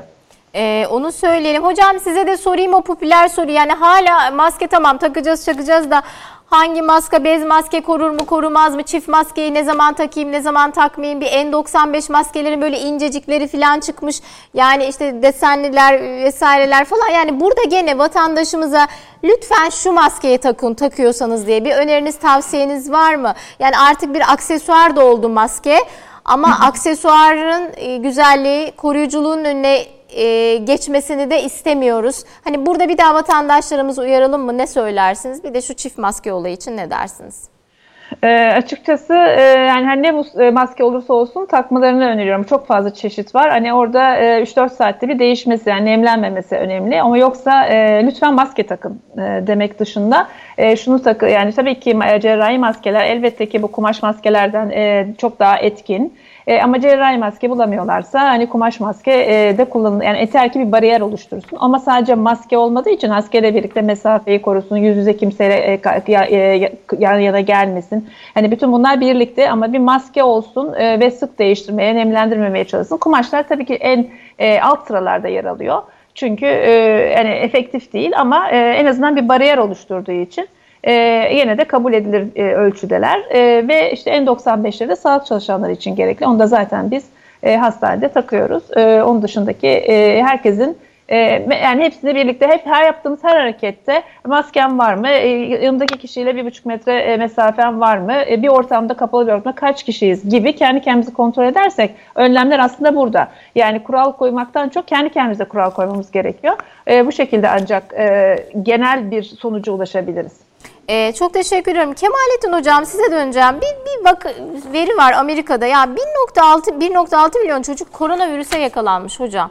Onların aşı politikasında acaba çocuklara öncelik verilecek mi? Biliyorsun musunuz? Bir bilginiz var mı? Bu çok ciddi bir veri tabii. Nüfusuna baktığımızda da Amerika Birleşik Devletleri ne kadar anlamlı bilemiyorum ama 1.6 milyon çocuk ne demek hocam? Şu anda toplam Amerika'daki vakayı bilmiyorum. Yani o vakanın içerisinde 1.6 ne yaptığını e, hesaplamamız lazım. Ama e, dünyadan bir farklı e, sayının olacağını düşünmüyorum. Dünyadaki Bu öne çıktıysa hocam herhalde anlamlı bir veri ama öne çıkmış çünkü bu bayağı. O yüzden ben de şu anda tam vakayı bilmiyorum ama hani çok şey endişe edici gerçekten. Hani acaba aşılamada yani bizde de aslında çocuk vaka sayıları da artıyor. Yani ülkeler bu vakaları verilere göre de aşı hangi kimlere aşıları da öncelik vereceklerini herhalde değerlendiriyorlardır diye düşünüyorum. Ne dersiniz? Yani Amerika sizce başarısız mı sürdürüyor? Başarısız mı sürdürüyor bu verileri? Veriler ışığında politikayı? Ne dersiniz? Ee, Amerika, Amer, Amerika'nın bu pandemi sürecini en başarısız olan ülke e, tarih yazdığı zaman Amerika yazacak. Bu çok net, Hı-hı. tartışmasız bir veri var ortada. Ama şunu bilelim ki Sinovac aşısının şu anda e, 18 yaşının altındaki verileri ve çalışması yok. E, bu faz 4 dediğimiz bundan sonraki aşamada gündeme gelerek konuşulabilir. Onun için Türkiye'ye gelen aşının öyle bir verisi olmadığı bir yerde çocuk yaş grubunda kullanılmasını şu an için düşünmüyoruz. E, Amerika e, bilmiyorum da mRNA'nın 12 yaş grubu üzerinde çalışmasının olduğunu e, biliyorum. Onlar bunu hesaplayarak uyguluyor olabilirler. Elbette o verilerde de çok bir anormallik olacağını düşünmüyorum. Çocukluk yaş grubunda hatta gebelerde ilk 3 aydan sonraki dönem içinde de kullanılabileceğini e, düşünüyorum ileriki zaman diliminde. Bu da aşınızla alakalı. E, aşı geldikçe ve Türkiye'de tüm nüfusuna aşı uygulanabilir durumu bulup e, çocuk yaş grubunda da önemli bir problemleri olmadığı görüldüğünde elbette ki onlar da hatta erişkinlerden bile belki de hastalıklar az olsa da bulaştırıcılığının yoğun olduğunu biliyoruz çocuk yaş grubunda. E, bu sıralamayla bir gün mutlaka onlar da aşılanacak duruma gelecek ama e, bilimsel delilin e, onlara yapılabilir olduğunun ortaya konması ve e, aşı bulunarak da e, riskin azaldığı durumlarda şu rakamı size vereyim ben e, 85 yaşın üzerindeki insanların e, koronavirüs COVID olduğunda 7'de birini kaybediyoruz. 20 yaşındaki insanların da 20 binde birini kaybediyoruz. Doğal olarak da bu rakamları göze alınca eldeki aşıyı e, en e, efektif ya da en iyi sonucu alacağımız yaş grubundan aşağı başlamak doğru olanı zaten. Hocam Erciyes Üniversitesi ile bir irtibatınız var mı şu anda? E, faz 1 ikinci dozlama çalışmalarını tamamladı. Hani Nisan falan diyoruz işte onlar da e, Türkiye'de böyle aşıların başlanmasına. Ne durumda? İrtibatınız var mı? Sonuçta çok yakınsınız, İç Anadolu'dasınız. Mutlaka görüşüyorsunuzdur. Evet. Belki sizde son veri vardır. Ne durumda onlar? İç Anadolu'dan çok uzak bölgelerde ben e, Karadeniz Teknik Üniversitesi Trabzon Tıp Fakültesi'nde çalışırken Aykut e, Hoca çalışıyor Erciyes'te. O da Fırat Üniversitesi'nde çalışan iyi bir virologtu. Bundan yaklaşık 20 yıl önce Türkiye'nin önemli problemlerinden biri olan kene ile bulaşan Kırım Kongo hastalığının e, hem epidemiolojik hem de genetik hem de aşı çalışmalarını beraber yürüttüğümüz bir arkadaşımız. Onun için de gurur duyuyorum kendisinin ismini her zikrettiğimde. Çok başarılı bir süreç. O günlerde olan bir tecrübeyi bu süreçte çok hızlı bir şekilde e, aşı çalışmasına uyguladı. E, faz 1'i tamamlanmak üzere iyi sonuçlar elde ediliyor. Zaten onlar da ölü virüs aşısı e, Çin'den gelen aşı modelini çalışıyorlar. E, Türkiye'nin bu e, aşı konusunda tarihsel bir birikimi var. E, Kayseri grubunun tahmin ediyorum Nisan ayı e, sonuna doğru e, artık üretime geçilebilecek bir sonuçları her şey olumlu giderse olacağını düşünüyorum. O, o ve onunla beraber 16 civarında aşı çalışması olan grup var. Ee, yine Ankara Üniversitesi'nde Hakan Hoca, İstanbul'da Ercüment Hoca yakinen takip ediyorum. Hepsi e, dünyadaki bugün başarı elde etmiş olan aşıların o faz çalışmalarındaki başarılarında bizimkiler de devam ediyorlar. Hocam aslında Anadolu'da ne cevherler varmış. Yani şu dönemde bunun farkına vardık. Biz yıllardır ben de hani sağlık programı, eğitim programları yaparım. Keşke daha çok e, belki uzaktan bağlantılar şu anda çok daha sık yapıyoruz artık günümüzde Türkiye'de. Artık Skype'la yayınlar yapıyoruz. Çok bunları yapmıyorduk. Şimdi biraz mecburiyetten de yapıyoruz ama Anadolu'ya indikçe ne kadar çok orada bilim insanı, vatansever, çalışkan, motivasyonu bol olan akademisyenlerimizin, insanlarımızın olduğunu gördük. Ya ben açıkçası çok gurur duyuyorum ve onlara çok daha fazla aslında söz vermek istiyorum hocam. Ne kadar güzel değil mi? Sadece Burada İstanbul, Ankara'dan iki... ibaret değil Türkiye. Bilim yani üretim, motivasyon değil mi? Evet. Şimdi şur, şurada iki konunun altını çizelim. Birisi e, bizim Türk sağlık sistemi özellikle enfeksiyon hastalıkları konusunda çok ciddi bir e, kodlara sahip, çok hı hı. ciddi bir birikime sahip. Bunu tüm Anadolu'da söylemek mümkün. Sadece Ankara, İstanbul'da değil, Hakkari'de de, Gümüşhane'de de sağlık ordusu bu hastalıkları benzer başarı oranıyla takip ediyor. O nedenle bir minnet sunmamız gerekiyor sağlık ordusuna. Bir diğeri de bu dönemde şunu e, belki çok görmedik.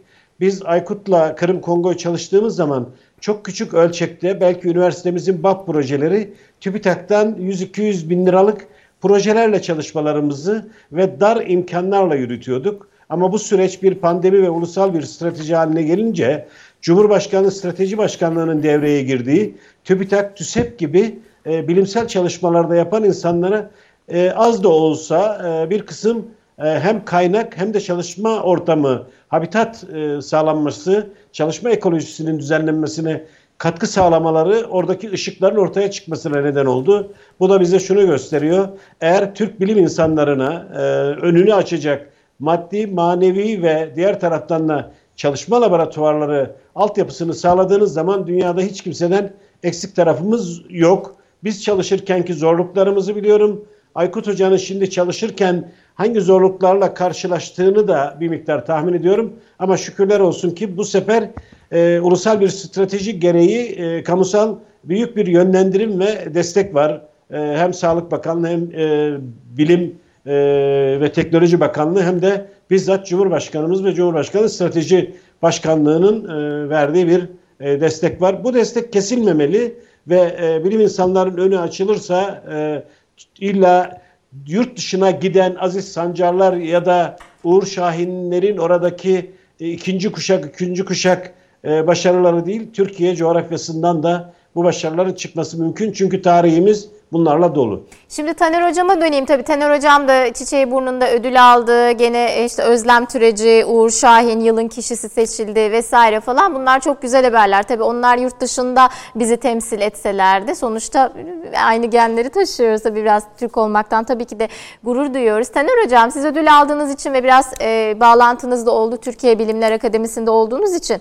Ya Türkiye'de bir bilim ortamı nasıl geliştirilecek? Nasıl daha gençlerimizi motive edeceğiz? Bizim eksiğimiz neydi? Koronavirüsle birlikte eksiklerimizi gördük. Hızlıca tamamlamaya çalışıyoruz ama birçok öğrenci var. Şimdiden aslında tıp fakültesinde, mühendislikte, genetikte okuyan öğrencileri bu e, bilim bilimi daha çok sevdirmek, bilimsel üretime daha çok teşvik etmek için bir şeyler yapmak lazım. Bizi gençler de izliyor, veliler de izliyor. E, ne söylersiniz onlara? Ben e, öncelikle e, şunu söylemek istiyorum. Çok güzel bir soru. E, gerçekten Türkiye Cumhuriyeti bu pandemi döneminde çok iyi organize oldu aşı hakkında. Biliyorsunuz Türkiye Sağlık Enstitüleri Başkanlığı altında kurulmuş bir aşı enstitümüz var. Yine e, bir aşı konsorsiyumu oluşturuldu. 300'e yakın öğretim üyesinin katılımıyla birçok üniversite ve e, kamu kurumlarının, kamu hastanelerinin katılımıyla bir ulusal aşı konsorsiyumu kuruldu. Hakikaten burada özellikle Ankara Üniversitesi'nden Aykut Özkul Hoca ve e, Erciyes Üniversitesi'nden Aykut Özdarendeli hocamızın e, ki öncülüğünde e, bir adım daha ileri giderek aşı geliştirme konusunda da büyük adımlar atıldı. Hala e, çalışması devam eden aşılar var. Yani bu pandeminin Türkiye'deki e, en önemli e, faydalarından birisi Sayın Cumhurbaşkanımızın direktifiyle kurulan e, bu ulusal aşı konsorsiyumu oldu ki kısa sürede biz bunda önemli e, yol kat ettik. Biraz önce Kemalettin hocamızın dediği gibi zaten tarihsel bir e, birikimimiz de var aşı konusunda. Türkiye korona pandemisi için Covid-19'a karşı bir aşı geliştirme aşamasında Nisan-Mayıs aylarında belki inaktif aşımız devreye girecek. Hatta bunu diğer ülkelere de belki gönderme ihtimalimiz olacak. Bu son derece önemli. Bunu burada ben vurgulamak istiyorum. İkincisi bilim konusuna geldiğinizde tabii ki Türkiye Bilimler Akademisi'nin çok önemli faaliyetleri var. Ee, özellikle genç bilim insanlarını ödüllendirme programlarımız var. Genç bilim insanlarının belir, belirlenmesi, bunlara işte e, programların ilan edilmesi, e, e, bilim ödüllerinin e, konulması her yıl e, Cumhurbaşkanlığı Cumhurbaşkanımız tarafından külliyede genç bilim insanlarımız e, TÜBA bilim ödülleriyle ödüllendiriliyor.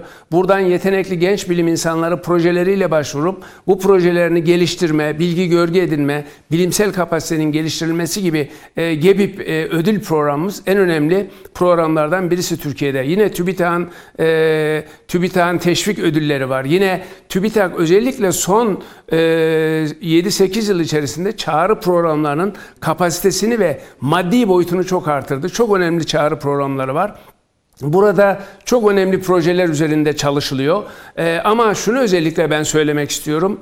TÜBİTAK'ın sağlıkla ilgili yaptığı bütün çalışmaların Türkiye Sağlık Enstitüleri Başkanlığı'na devredilmesi gerekiyor. Çünkü Türkiye Sağlık Enstitüleri Başkanlığı'nın bakanlık altında kurulan TÜSEV'in e, faaliyetleriyle TÜBİTAK'ın sağlık faaliyetleri birbiriyle örtüşüyor. Dolayısıyla bir yeni bir düzenlemeyle TÜBİTAK bünyesindeki sağlıkla ilgili yapılan bütün fonlamaların, çalışmaların, bilimsel programların TÜSEB'e devredilmesinin ben çok isabetli Hocam, olacağını ve Amerika'daki e, Ulusal Sağlık Enstitüsü gibi Hocam Efendim? bu şahsi kanaatiniz mi? Yani TÜBİTAK buna nasıl bakıyor? TÜSEP nasıl bakıyor? Bu benim, Devlet yetkilileri bu nasıl benim e, bakıyor? şahsi... Hı hı. Ne gördünüz eksik e, hocam? Aslına bakarsanız bu da bu, Şöyle ben bu TÜSEB'in kuruluşundaki e, aşamalarda danışmanlık da yapmıştım kanun oluşturulmasında. Aslına bakarsanız TÜSEB'in mevzuatıyla TÜBİTAK'ın sağlıktaki fonlama fonksiyonu birbirlerinin benzeri. Bu e, aynı şeyi iki kurumun yapması yerine bunun TÜSEB altında toplanması ki TÜSEB de son 3 yıldır programları fonlamaya başladı. Çok güzel programlar yani çok güzel projeler başvuruyor. Bu projeler e, jüriler tarafından değerlendiriliyor ve fonlanıyor. Yani burada birbirine benzer iki faaliyet söz konusu. Benim özellikle tabii bu şahsi görüşümde yani TÜBİTAK'taki sağlıkla ilgili bütün mevzuat ve fonlamaların bir şekilde e, TÜSEB'e devredilmesinin ben çok yerinde olacağını ve Türkiye'nin bunun daha da önünü açacağını Türkiye'nin aynen Amerika'daki NIH gibi tek bir merkezden e, ve sağlıkla ilgili bir bakanlıkta TÜSEB'in bunu bizzat kontrol etmesinin TÜBİTAK'ın daha çok teknik teknolojik konulara dönmesinin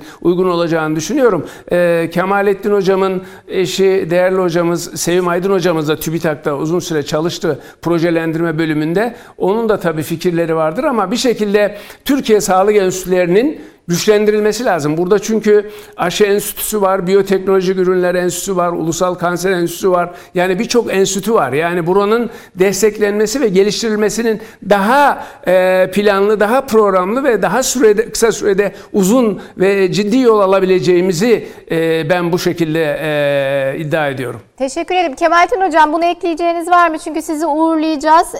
İkinci bölümde başka değerli hocamı alacağız. Bir de yani ben çok yorum yapmak istemiyorum bu konuyla ilgili ama ister TÜSEV ister TÜBİTAK bu fonlamayı yapsın ama önemli olan gerçekten e, araştırmaya değer, fona değer bütün projelerin değerlendirilmesi. Bazen burada e, yeterince hakkaniyetli bir dağılım, yeterince hakkaniyetli bir seçim yapılmadığını da duyuyoruz. Önemli olan burada hakkaniyet, fonlamayı kim yaparsa yapsın diyorum. Kemalettin Hocam eşiniz de TÜBİTAK'taymış bilmiyordum o, o projede.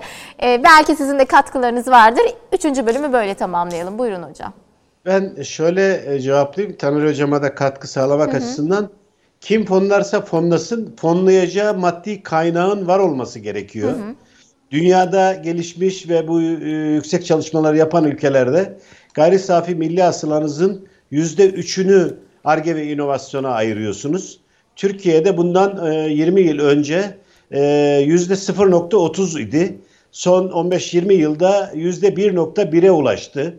Yani siz ülke olarak e, 3-4 kat artırmamıza rağmen hala önümüzdeki yarıştığımız ülkeler bazında bakacaksak birkaç kat daha ARGE'ye ve inovasyona ayıracağımız maddi kaynağı ayırmamız lazım. Onu ayırdıktan sonra dağıtacak kurumların farklılığı e, sonra tartışılabilir. Öncelikle o kaynağı bulmamız lazım. TUSEP e, ve e, TÜBİTAK şu süreçte koordineli çalışıyorlar.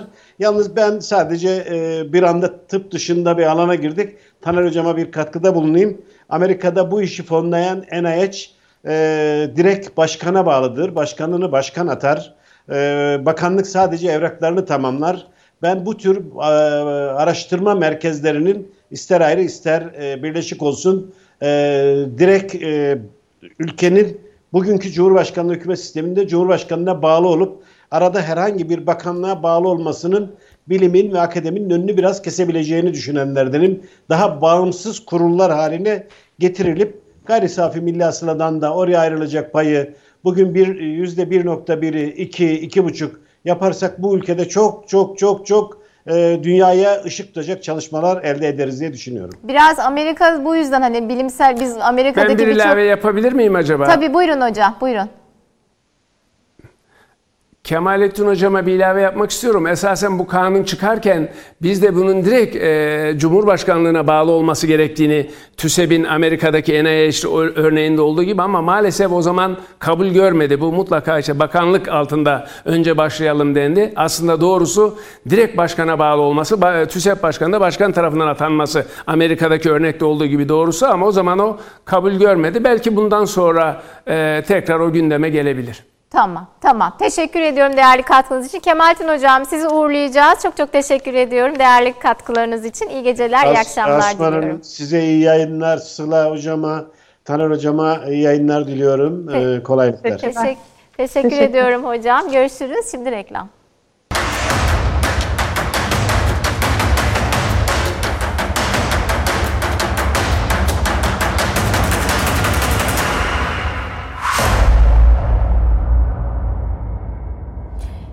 Tekrar hoş geldiniz efendim. Pandemi özel yayınımız devam ediyor. Sayın Profesör Doktor Kemalettin Aydın hocamızı az önce uğurladık. Tekrar teşekkür ederim değerli katkıları için.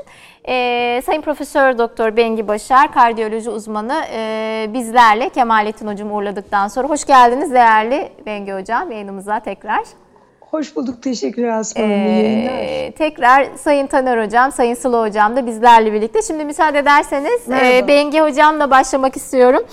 Bengi Hocam şimdi son tabloyu siz de değerlendirin. E, alınan önlemler e, yeterli mi? Daha fazla önlem alınsa daha mı e, iyi sonuçlar alırdık? Onu soracağım. Bir de siz bugün bir tweet paylaştınız. Yeni bir modellemeye göre COVID-19 yayılımını önlemede etkin yöntemler de iş yerlerini, okulları kapalı tutup bir araya gelişleri 10 kişiyle sınırlamak, evde kal uygulaması en az etkili önlem olarak paylaşmışsınız. Bu tabii sizin şahsi görüşünüz değil, e, açık yani çalışmalara istinaden açıklanan bir veri. E, biraz yorumlamak da isterim, görüşlerinizi de almak isterim bununla ilgili. Buyurun değerli hocam. Doğru. Şimdi en son verilerden aslında gördüğümüz açıklanan e, bilgiler çerçevesinde aslında e, hastane başvurularının da bizim hissettiğimiz kadarıyla klinikteki arkadaşlarımız bize e, hakikaten e, bu vakalarda azalma seyri başladı. E, genel olarak hasta e, şöyle e, yeni tanı konan tedavi arasındaki oran kapandı. Tedavi edilenler e, öne geçmesi tabii olumlu veriler bunlar. E, her parametrede olumlu yönde gidiş var. Bir tek ölümler dışında. O da geçtiğimiz dönemdeki ağır hastaların aslında yansımaları. Ancak yeterli mi? Tabii çok daha iyi olmasını bekleriz. Hala Avrupa'da e, yeni tanı konan vakalarda birinci sırayı koruyoruz. Bu tabii çok e, istediğimiz bir şey değil. Bizden daha düşük vakalarla e, daha ciddi kapanmalara gidiyor ülkeler. Çünkü önümüzdeki dönem herkesin kapanacağı, e, iç e, yani kapalı mekanlarda kalacağımız, aile içi yayılımların dışarı giden çalışanlar kanalıyla daha çok olacağı, çok iç içe olacağımız bir süreç gelecek. E, sonuçta bir de arada bir böyle bir mutasyonlar çok sık oluyor ama e, tabii bu İngiltere'deki gibi bulaşıcılığın arttığını düşündüren mutasyon gibi e, bir takım verilerde ister istemez ürkütüyor. Sonuçta ülkeler arası ulaşımlarımız hala var. Yurt dışından gelenlere hala zorunlu bir testimiz yok gibi. Bütün bunlar bir araya geldiğinde ister istemez e, bugünkü iyilik hali dileyelim ki devam etsin noktasına geliyoruz. Yoğun bakımlardaki doluluğun %20 düştüğü, e, şu hastanelere başvuruların %40'ı e, azaldığı ifade ediliyor. Hali hazırda özel sektörün yoğun bakımlarını açması da tabii büyük destek oldu. Servisleri açması. Bunlar doğru kararlardı. Ancak e, yeterince mi? Değil. Mesela bu Google hareketlilik raporlarına Asuman baktığımızda istatistikçi arkadaşlarımız özellikle Fatih Tank Hoca'nın istatistiklerini de incelediğimizde kendisiyle de bir istişarede bulunduğumuzda ifadeler şu yönde. E, bu hafta sonu kapanmalarından önce e, hafta sonu işte cuma ve pazartesi günleri market gibi alışveriş alanlarındaki hareketliliğin e, arttı izlenmiş. Yani hafta sonu kapanıyor diye insanlar ya da öncesi sonrasında büyük bir hareketliliğe giriyor ve bulaşma zinciri oluşturuyor. Hı hı. Oysa bu hafta sonu yasaklarından önce bu yokmuş. Ama daha doğrusu ve güzeli şu. Akşam 21.05 biz aslında şey diyorduk. Yani bu yasaklar olduğunda e zaten insanlar havaların soğumasıyla evlere kapanacak. Ne gerek var gibi. Oysa ki şöyle bir ifade kullandı hoca tartışmamızda. E, bu 21.5 yasaklarından sonra asıl e, bir takım bulaşma zincirin azaldığını düşünüyorum verilere göre dedi. E, bunu da şuradan kaynaklanıyor olarak düşünüyorum. Ev gezmelerini ne yazık ki biz önleyemiyoruz. Evet. Hani herkes bas bas bağırıyor. İşte bilim kurulu, sağlık bakanı bizler ama biz bunu bir türlü anladığım kadar önleyememişiz. Ve bu yasakların ben daha etkili olduğunu düşünüyorum ama daha da önemli olanı şu olduğunu düşünüyorum.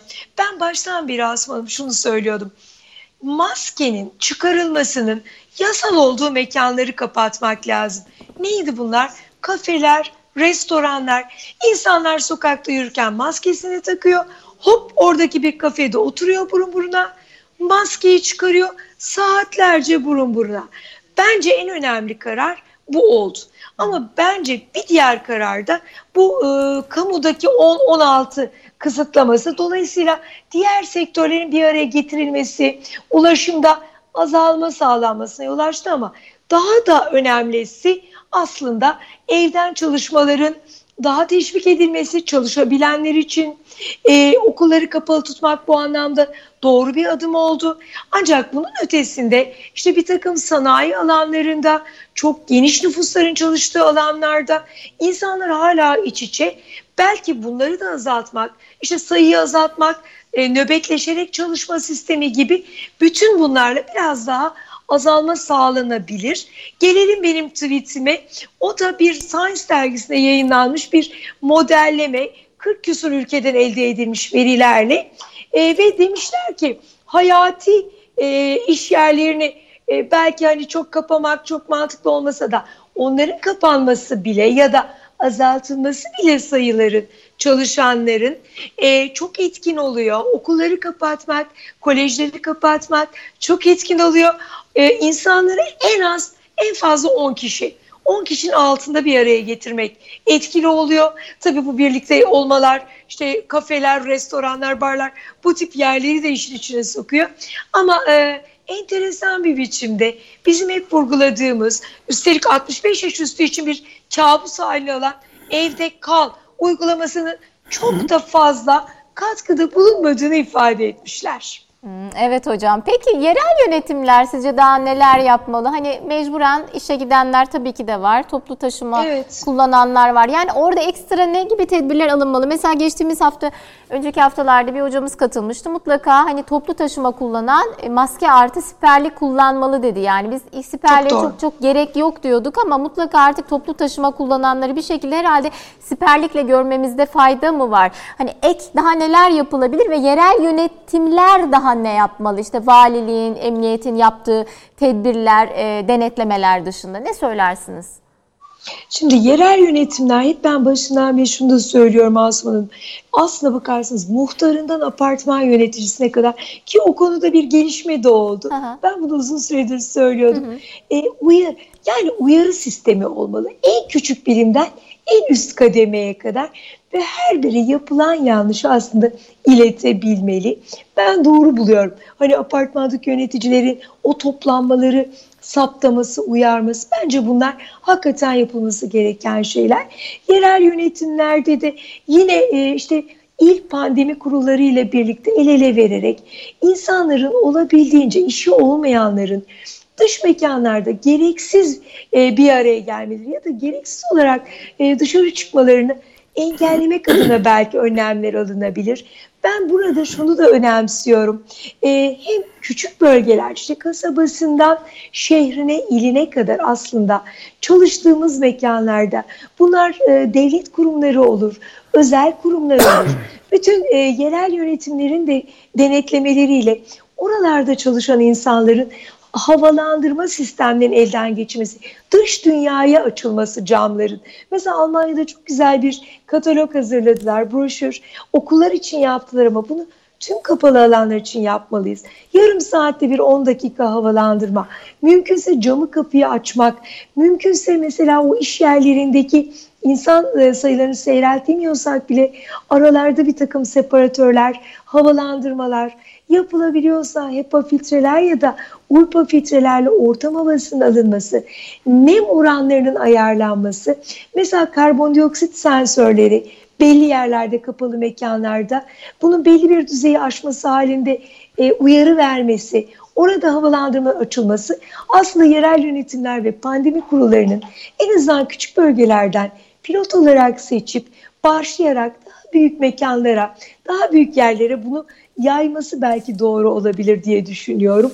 E, bunun ötesinde işte marketlerin e, çok iyi havalandırıldığını, denetlendirildiğinin, denetlendiğini ve oraya giren insan sayılarının kontrolle e, alındığından emin olmak, bu anlamda yerel yönetimlerin vergi zabıtalarını devreye sokmaları, belediyelerin, bu anlamda belki destek olabilirler. Benim şu an için aklıma gelen e, bunlar aslında e, aslında çok önemli ve ben hep şunu önemsiyorum. Evet maske, mesafe, temizlik ama bence buna bir şey daha ekleyelim. Havalandırma. O kadar önemli ki her geçen gün bununla ilgili modellemeler, evet. bununla ilgili yazılar çıkıyor. Hala bunun çok üzerine yeterince düşmediğimizi düşünüyorum Asuman Hanım ben. E, tamam çok teşekkür ederim. Sıla, Sıla Hanım sizin de katkınızı almak isterim. Bir havalandırmayı da ilave olarak Bengi Hanım söyledi. E, bir de şey biz başından beri hani şeffaflık diyorduk. İşte şeffaflığa vurgu yapa yapa en sonunda hani vaka yapılan bütün testlerde açıklanmaya başlandı. Vaka sayıları açıklanmaya başlandı. Bir de şöyle bir şeffaflık e, istiyor artık e, pandemi yönetiminde şöyle bir şeffaflığın olması gerektiği de söyleniyor. İşte mahalle mahalle, ilçe ilçe koronavirüs vaka sayıları açıklansın. E, böylelikle insanlar daha iyi tedbir alabilirler diye. Siz bununla ilgili ne düşünüyorsunuz? Pandemi yönetiminde daha başarılı olmamızda ilçe ve mahallelerde de bu vaka sayılarının açıklanması daha etkili olur mu? Şahsi kanaatinizi merak ederim. Buyurun. Ee, evet tabii ki yani sayıların açıklanmasında bir sakınca yok. Sonuçta herkesin bilmesi bilmeye hakkı var ve e, nerede ne kadar hasta olduğunu e, bilinmesi belki de önlemleri art, e, almak açısından da bizi e, motive edecektir. Ona göre önlemleri alacak e, al, alabiliriz. O yüzden açıklanmasını ben e, doğru buluyorum sonuçta. Ama bizim aslında bunu e, her yerde hastanın e, semptomatik ya da asemptomatik e, ortamda bulunduğu bir durumda olduğumuzu kabul etmemiz gerekiyor kendimizin. Yani her yerde hasta var ve bulaştırıcı ve biz o önlemleri varmış gibi yaşamak zorundayız. E işte hocam olmuyor işte öyle diyoruz ama illaki bizi korkutacak bir şeyler olması lazım. Yani işte malum halkımız dünyada da böyle böyle yaklaşım sergileyen var. Ee, hani biraz daha korkutmak, tedirgin etmek e, babında e, aslında diyorum yani, ben biraz. Yani e, korkutucu aslında zaten korkutucu yani biz hastanede bunu her gün yaşadığımız için yatan hastaları seyirlerini gördüğümüz için hani bu açıdan e, zaten aslında e, korkutucu ama bunu hani herkes kendi ailesinde de bir hasta olduğu için artık bunu gördü diye düşünüyordum aslında. E, yani bu önlemleri e, kurallar o zaman koyarak mutlaka yapmamız gerekiyor. Yani bu kurallar da hani e, hani böyle altı işte altı adım mesafe de o yakınınızda bir hasta varsa riskiniz artıyor. 15 dakikadan fazla onunla bir araya gelirseniz bu riski artıyor. Yani bu kadar e, basit kuralları var. Ya da eğer o kişi öksürüyorsa ve semptomatik bir kişi ise bu risk daha da artıyor. Yani bu kadar e, bulaştırıcı ve şeyi saptanmış bir virüs artık bu. E, o yüzden de biz bunu ne kadar önlem alırsak önlem aldığımız zaman hemen sayılar düşüyor. E, yani bulaştırıcılık ana özelliği. Bu aslında virüsün e, çok böyle mortalitesi, ölümü çok yüksek olan bir etken değildi. Değil yani ama sayı o kadar çok bulaştırıcılık o kadar yüksek ki bu kadar yüksek olan bir virüste e, tabii ki ölüm oranı da çok arttı. Yani o paya o paya düşen e, sayı da çok arttı. Yoksa e, burada ana yani virüsün ana problemi aslında bulaştırması ve bu kadar çok kişiyi etkilemesi ve böyle bir pandemi yaratması. Yoksa e, yani kurallar olmadan e, yani bu kuralları ister kendimiz koyacağız ya da e, bunların uygulanması için daha sert e, kurallar halinde yani e, dikte edilecek şekilde olacak. Başka türlü e, yani bunun e, ben artık anlaşıldığını düşünüyorum çünkü pandeminin başından beri e, her şekilde anlatılıyor ve e, bunu yaşayarak da çok kişi görüyor. Yani bulaştığını çok kısa çok mesela ben hastalardan şunu çok duyuyorum. Ben hiç evden çıkmadım, hiçbir şey yapmadım. Nasıl bana bulaştı? E, ama işte mutlaka eve giren biri oluyor. E, bir, so bir yani çok hafif bir e, işte e, yani bu 15 dakikalık süreç bile hani bir kişiyle e, yakın bir e, yani çok kısa bir süre. O yüzden de bu e, hayatımız içinde mutlaka oluyor. Biz ne kadar önlem alırsak alalım, e, kurallar koyalım gene de e, bu kadar basit bir şeye ulaşmak çok zor. Yani 15 dakikadan fazla birisiyle bir araya yüz yüze e, bir metreden yakın bir mesafede bulunabiliyorsunuz ve bu yetiyor. En kötüsü bu yetiyor. O yüzden de e, hani kuralları kendimiz anlayıp uygulamadıkça e, ne kadar e, kural koysak da o bir süre sonra e, tekrar e, aslında sil baştan hale geliyor. Ya işte apartmandan asansörde bile dikkat etmemiz gerekiyor. Dışarı çıkmıyorsunuz ama bir şekilde bir hareketlilik apartmanda vesairede olunca da bulaşıyor. Yani evden çıkmıyorsunuz ama belki apartmanda geziyorsunuz. Bilmiyorum. Bunların hepsi de etkili. Gördüğümüz havalandırma ile ilgili ne diyorsunuz? Havalandırma çok önemli tabii ki. E, o e, zaten yazın hani biraz azalmayı görmemizde açık bir havanın de küçük evlerde ne olacak bu iş? Şimdi ya 4-5 nüfuslu aileler, 6-7 nüfuslu aileler iki göz odada oturuyorlar. Yani ne yapacağız, ne edeceğiz? Bu demografik yapımızla ilgili, sosyoekonomik durumumuzla ilgili. E, yani bilmiyorum kış vakti her zaman e, Evi de havalandırmazsınız. Kimileri havalandırma cihazları alıyor. Tavsiye de ediliyor artık dünyada e, bu cihazları iş yerlerine edinmek, e, havayı temizlemek açısından falan. Hani bilmiyorum en asgari tedbir nedir? Biraz e, bu açıdan da havalandırmayı toparlarsanız sevinirim. Yani açıkçası evin içindeki bulaş en fazla bulaş ve en çok e, aslında bulaşı o, e, yani sağlıyor. Çünkü biz hastanede de mesela hastanedeki sağlık çalışanlarında da e, bulaş olduğunda baktığımızda hastaneden çok aslında evindeki bir kişiden almış olduğunu görüyoruz. Evde tabii yakın bir temas oluyor ve kalabalık bir şekilde yaşanıyor. E, o yüzden de hani evde tabii ki maske takılmıyor e, ve e, kimin hasta olduğu da baştan e, bilinmediği için ev içi bulaş aslında en büyük sorunu oluşturuyor. E, havalandırma e, yani bu e, kış ayları zaten virüsün en e, e, için uygun olan aylar. Yani bu işte 2-8 e, derece ya da 20 dereceye kadar diyebileceğimiz sıcaklık içinde ve e, öne, istediği bir nem oranı var e, bu aşamada zaten artmış oluyor. O yüzden biz havalandırmayı işte e, mümkün olduğunca kış ayları da olsa aslında çok soğuk da geçmiyor şu anda e, bu tar e, batı tarafında diyeyim. E, yani e, camları açarak e, ve havalandırarak e, takviye etmemiz gerekiyor. O da sadece yeterli değil ama bütün bunların hepsini birden kullanıp aslında engellemeye çalışacağız. Ama ne kadar hani engellemeye çalışsak da bulaştırıcının çok yüksek olduğu virüs olduğunu unutmamamız gerekiyor. O yüzden de hani bütün hepsini bir arada yapmaya çalışacağız. Yoksa e, yani e, bu kadar kısa sürede çok çabuk aile içine en e, iyi bulduğu ortam tabii aile içi ortam oluyor ve mutlaka bir aileden e, bir kişi bay hastalandığında 3-5 kişiyi birden e, hastaneye yatırmamız gerekiyor ve onların hepsini de başka seyrediyor. Yani e, hiç beklenmedik bir işte çok ağır seyredebiliyor. E, bu açıdan da çok e, gerçekten aile içi bulaşı aslında biraz daha dikkat edip buna önlem e, sağlamak daha e, aslında e, belki önemli. Yani en e, majör problem. Aile içi bulaş. Ay, teşekkür ediyorum. Taner Hocam size döneyim.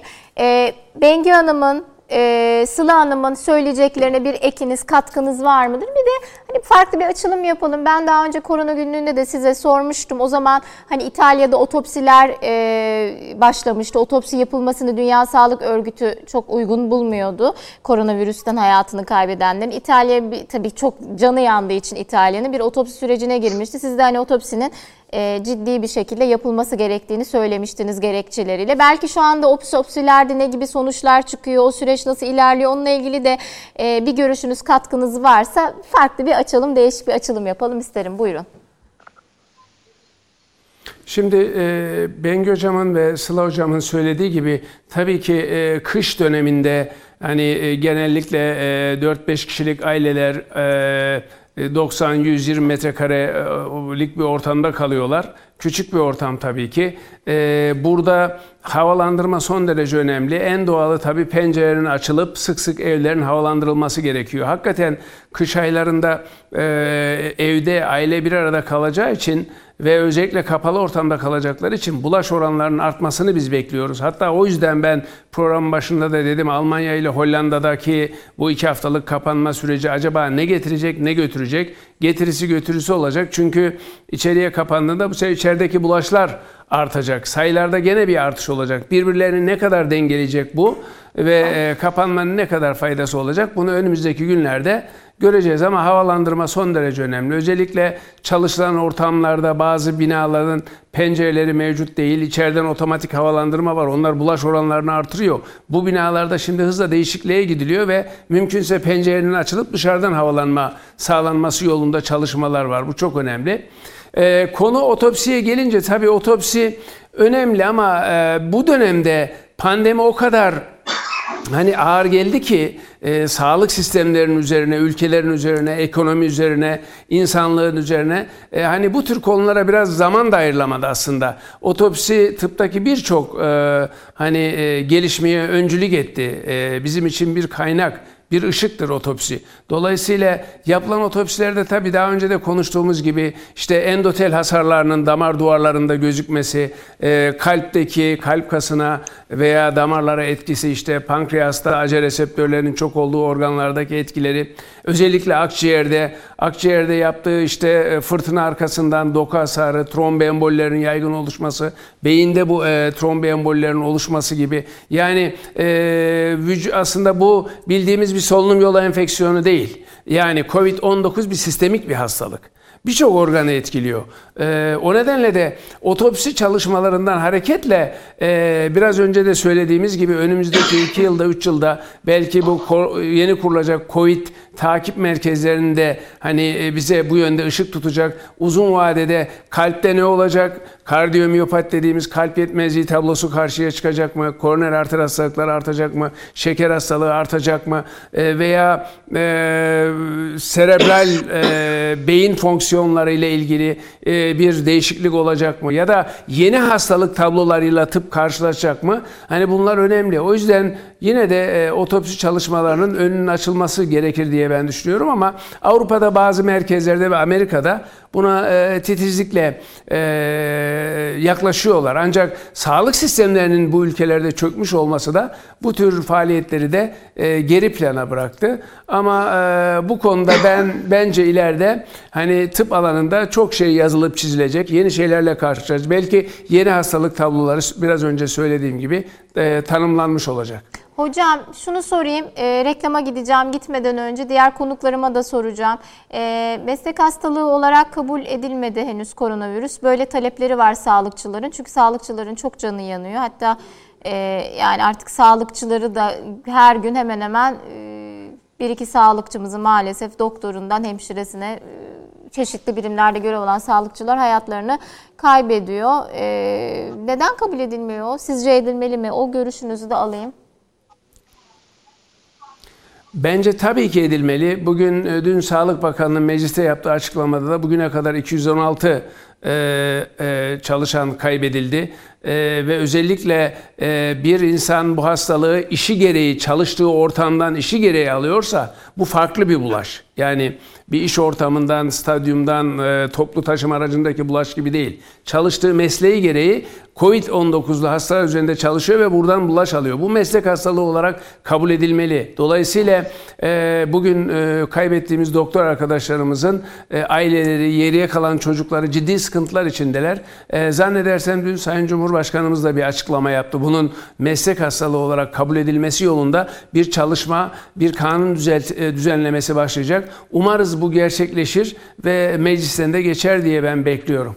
Tamam siz de o yönde kanaat bildiriyorsunuz. Daha önce bir meslek hastalığı kabul edildi gibi bir, bir, takım şeyler çıktı. Onun olmadığı aslında söylendi. Sonra tekrar tepkiler arttı. Ee, inşallah yani sağlıkçılarımızın bu talebi e, karşılık bulacaktır diyelim. Teşekkür ediyorum. Bir reklama gidelim. Son bölümde tekrar bir arada olacağız.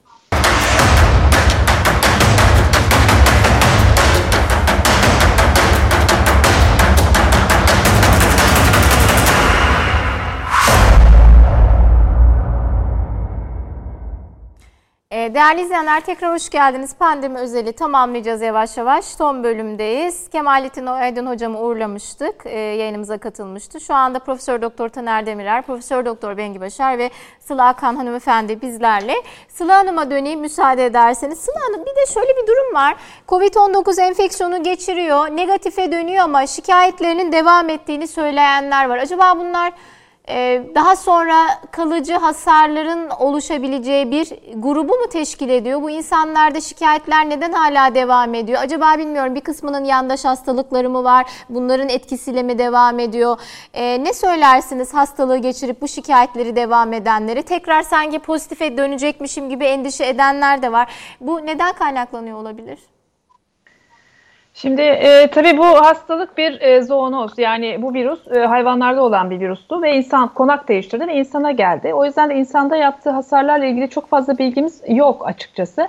E, ben biz de çok görüyoruz hastaların e, şikayetlerinin devam edebildiğini. İşte halsizlik, e, eklem ağrıları, bazen döküntüler olabiliyor, bazen e, baş ağrıları olabiliyor aslında virüsün bağlandığı e, organlarla ilişkili daha çok e, o, e, ileri plan, ileri e, günlerde takipleri gerekecektir diye düşünüyorum. Yani özellikle acele 2 reseptörüne bağlandığı için onların kalp ve solunum sistemleriyle ilgili takipleri ileriki dönemler için gerekecektir. Bir de bazıları çok birçok ağır geçirenler, yoğun bakımda yatanların hani onların iyileşmesi zaman alıyor ama e, daha çabuk iyileşmiş olanlarda da şikayetlerin devam ettiğini görebiliyoruz.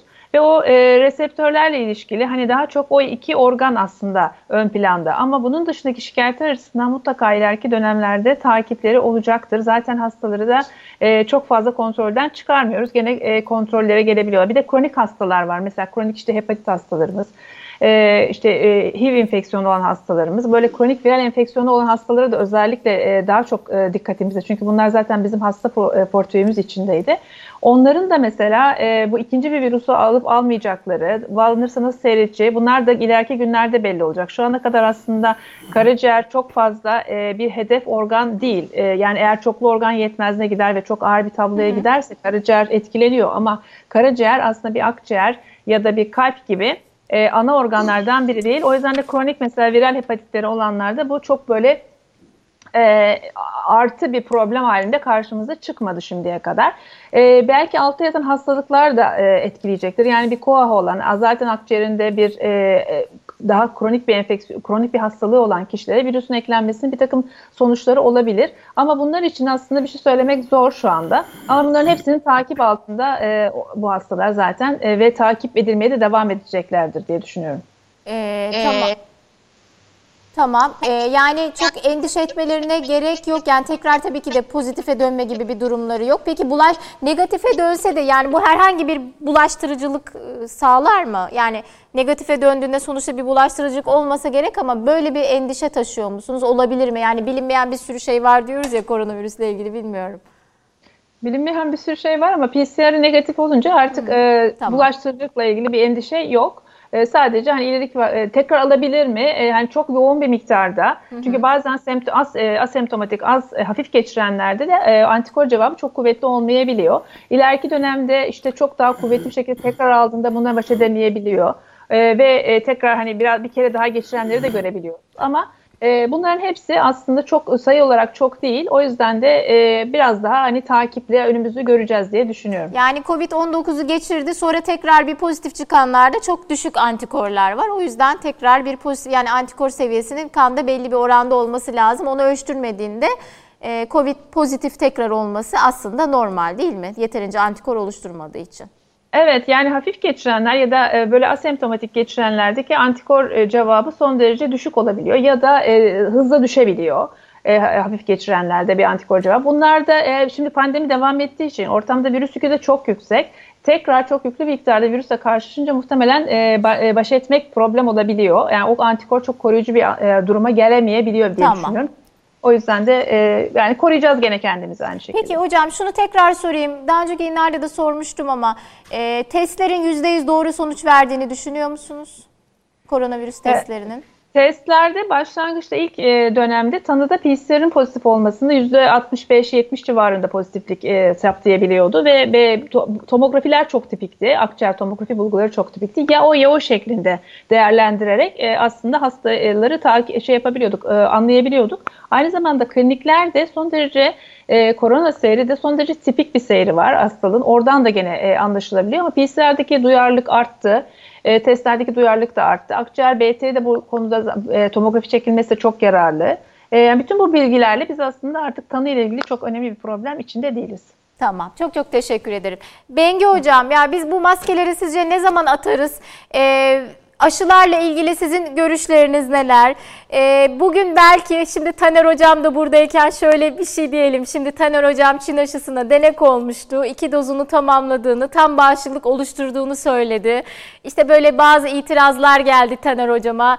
Siz de e, bir takım e, tweetlerde bir takım bahsettiniz bu konuyla ilgili. Bilmiyorum ne dersiniz? Belki Taner Hoca ile de bu konuda bir e, yayında e, konu konuşabilirsiniz diye düşünüyorum. Ne söylüyorsunuz? Taner Hocam'ın dediğini biz mi yanlış anladık, yanlış mı yorumluyoruz? Siz ne dersiniz? Yani e, şimdi Asman Hanım aşılarla ilgili olarak tabii pek çok şey konuşuluyor.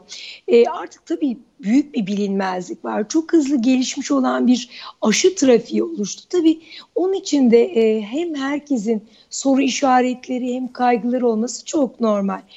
Ancak biz bizim en büyük itirazımız şu. Bizim aşı politikamızla ilgili. Hı hı. Keşke birden fazla opsiyonumuz olsa. Mesela hı hı e, yeni açıklanan Moderna 65 yaş üzerinde tanı değerini açıklıyor %80 üzerinde. Hı hı. Öte tarafta BioNTech diyor ki biz efe, efektifiz. E, Moderna işte e, bu BioNTech e, AstraZeneca'nın aşıları Her neyse sonuç itibariyle her biri faz 3 çalışmalarını açıklıyor. İleri yaş gruplarında hangi grupta ne olduğunu açıklıyor. Ancak bizim hedeflediğimiz ve planladığımız aşının henüz faz 3 çalışmalarının olmaması herkesi tedirgin ediyor. Üstelik de yapılan planlar Asuman Hanım şu yöndeyken yani evet sağlıkçılar öncelikli olacak ancak bir de 65 yaş üzeri ileri yaş grubu riskli hastalar deniyor. E peki biz bu aşının bu grupta ne kadar etkin olacağını biliyor muyuz bilmiyoruz. Bunlar tabii hep bu yönde e, endişeler. Artı işte bir yaş grubuna birinden yaparsınız, bir bölüm hasta e, gruba birinden yaparsınız gibi aşıları çeşitlendirerek elimizi güçlü tutmak çok daha doğrusu olacaktır yakın gelecekte daha farklı aşılarda devreye giriyor. Mesela Johnson Johnson çok hızlı gidiyor. Onlar da e, önümüzdeki birkaç ay içinde e, başvuruyu planlıyorlar. FDA'ye e, faz 3'ü tamamlıyor, tamamlıyoruz şeklinde açıklama yapıyorlar. Yani bütün bunları bir araya getirdiğimizde biz inaktif aşı kullanacağız. Evet inaktif aşı e, bilinen bir aşıdır. Güvenli olduğunu biliyoruz. Neden biliyoruz? Faz 1-2 güvenlik testlerini geçti. Hocam bu Dünya bile yeterli değil mi? Yani bu evet, bile yeterli değil mi evet, aslında? Hani... Evet bu yeterli ama faz 3'ün açıklanması size o evrede ne kadar koruyuculuk olduğunu sadece antikor cevabınızla birlikte sadece tamam ona bakılmıyor. Ne kadar etkin olacak? Yaş gruplarında ne olacak? Bunları göreceğiz. En azından bunu açıklamak bize resmi bir rakam verilmesi ve onay alınması önemseniyor. Ancak şu var ki ben bu inaktif aşıyı yaptırırım. Onay alındığı anda bizim devlet kurumlarımızda çünkü bildiğimiz aşı grupları. Çünkü hiç aşı yaptırmamaktan her zaman için daha iyidir.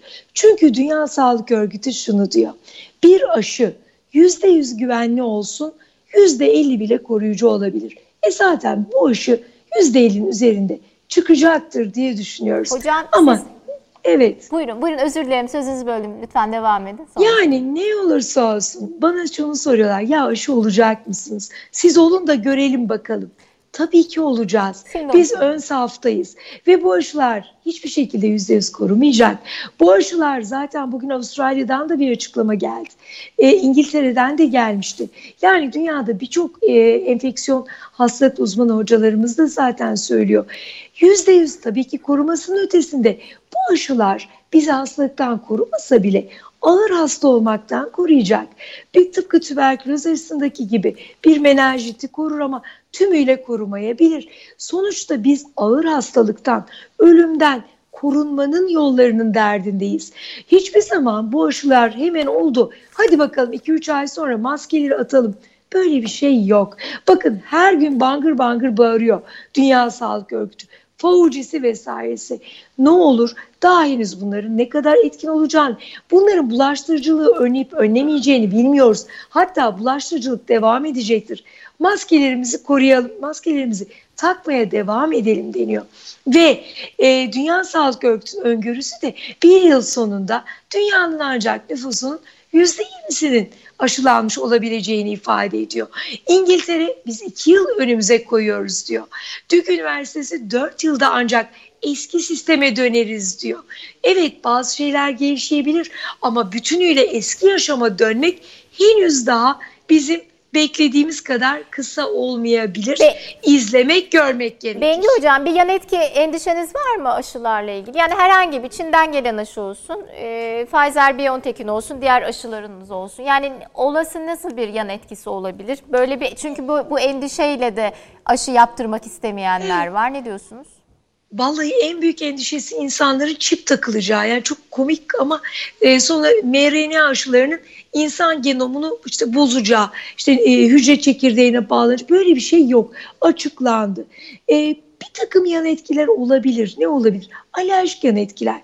Mesela BioNTech aşısı yapıldığında iki kişi de onun içindeki polietilen gliserole karşı alerjik etki olduğu gösterildi. Olabilir. Her şeyde olabilir bu. E, şeylerin inaktif aşıların çok güvenli olarak yapılması gerekir. Bulaş riskleri olabiliyor.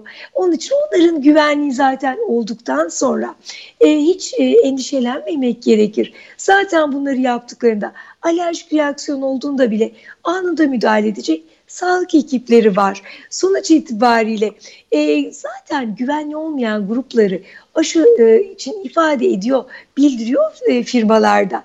Mesela hamile de yapma diyor. 18 yaşın altında net değiliz diyor. Modern 12-16 için şimdi bakacak gerçekten etkin mi? Ama sonuçta zaten onlar da burada endişesini söylüyor. Mesela bugün BioNTech'in e, aşısı için eğer dedi gebelik düşünülüyorsa iki ay içinde gebelik düşünülüyorsa yaptırmayın. Bunu söylediler, ifade ettiler. Sonuçta çekinceler zaten ifade ediliyor. Yani sonuçta güvenli olmayan bir şey e, bu firmaların başına dert açar. Bir kere insanlık e, sorunudur. Bunu hiç kimse hiçbir şekilde şöyle bir aşamada yapmayacaktır diye düşünüyorum. Peki maskeleri ne zaman atarız sizin tahmininiz nedir? Yani aşıya tabii bağladık. Biz tünelin ucunda ışık tabii. göründü dedik. Aşı, bir sürü aşı. Yani ışık oldu. Bir, bir sürü ışığımız var aslında ama ne diyorsunuz? Ne yaparsanız yapın toplumun 65'lerini, 60'larını, 70'lerini aşılamadığınız bir toplum bağışıklığı adına bir e, aşılama yapmadığınız sürece o maskeler atılamayacak. Onun için biz elimizdeki aşılarla şu an için belki sonra bunlar tedarik olacaktır. Belki yerli aşımız gerçekten efektif olacak, üretimine geçirebilecek, belki yapılacaktır. Bilmiyoruz. Hep bunlar plan dahilinde. Ancak toplumumuzun şu an yüzde 25'ine yetecek bir aşı protokolümüz elimizde miktar var. Bu artırılır. Toplum sayı, toplumdaki aşılanan sayısı artarsa o zaman işte 65'leri bulur, 70'leri bulursa biz o zaman bu e, maskelerden kurtulabiliriz. Yine de ona da temkinli yaklaşalım diye düşünüyorum ben. Onu da bir kere en az bir yıl dediğimiz gibi önümüzde bir süre olduğunu inanıyorum. Yaygın test test diyorduk başka öyle bir sıkıntımız vardı. Şimdi Çok ya, doğru. Yaygın aşıya ya aynı şeyleri yaygın aşı için aslında Aslında as Asuman Hanım yaygın test yine önemli. Bakın Amerika'da CDC şunu planlıyor. Şimdi bir FDA onayı da alındı. Hızlı evde yapılan testler çok uygun fiyatlı, ucuz ve hızlı. Güvenli mi hocam testler? Içinde, Onları güvenli buluyor musunuz evde yapılan yüzde, testleri? Yüzde yetmiş oranında deniyor tanı değerleri. PCR'dan daha alt seviyede değil hı hı. ve geliştirilecektir mutlaka. Çok kısa sürede veriyor. Diyorlar ki Amerika'da bunu biz bir an önce yapalım. E, hatta üniversiteler, kolejler için iki günde bir çocuklara uygulayalım. Böylece bir an önce o eğitim yuvalarını açalım. Aslında bence tamam biz hep aşıya odaklandık ama yine test konusu bence önemli. Çok yoğun, çok ucuza yapılabilecek testler önemli.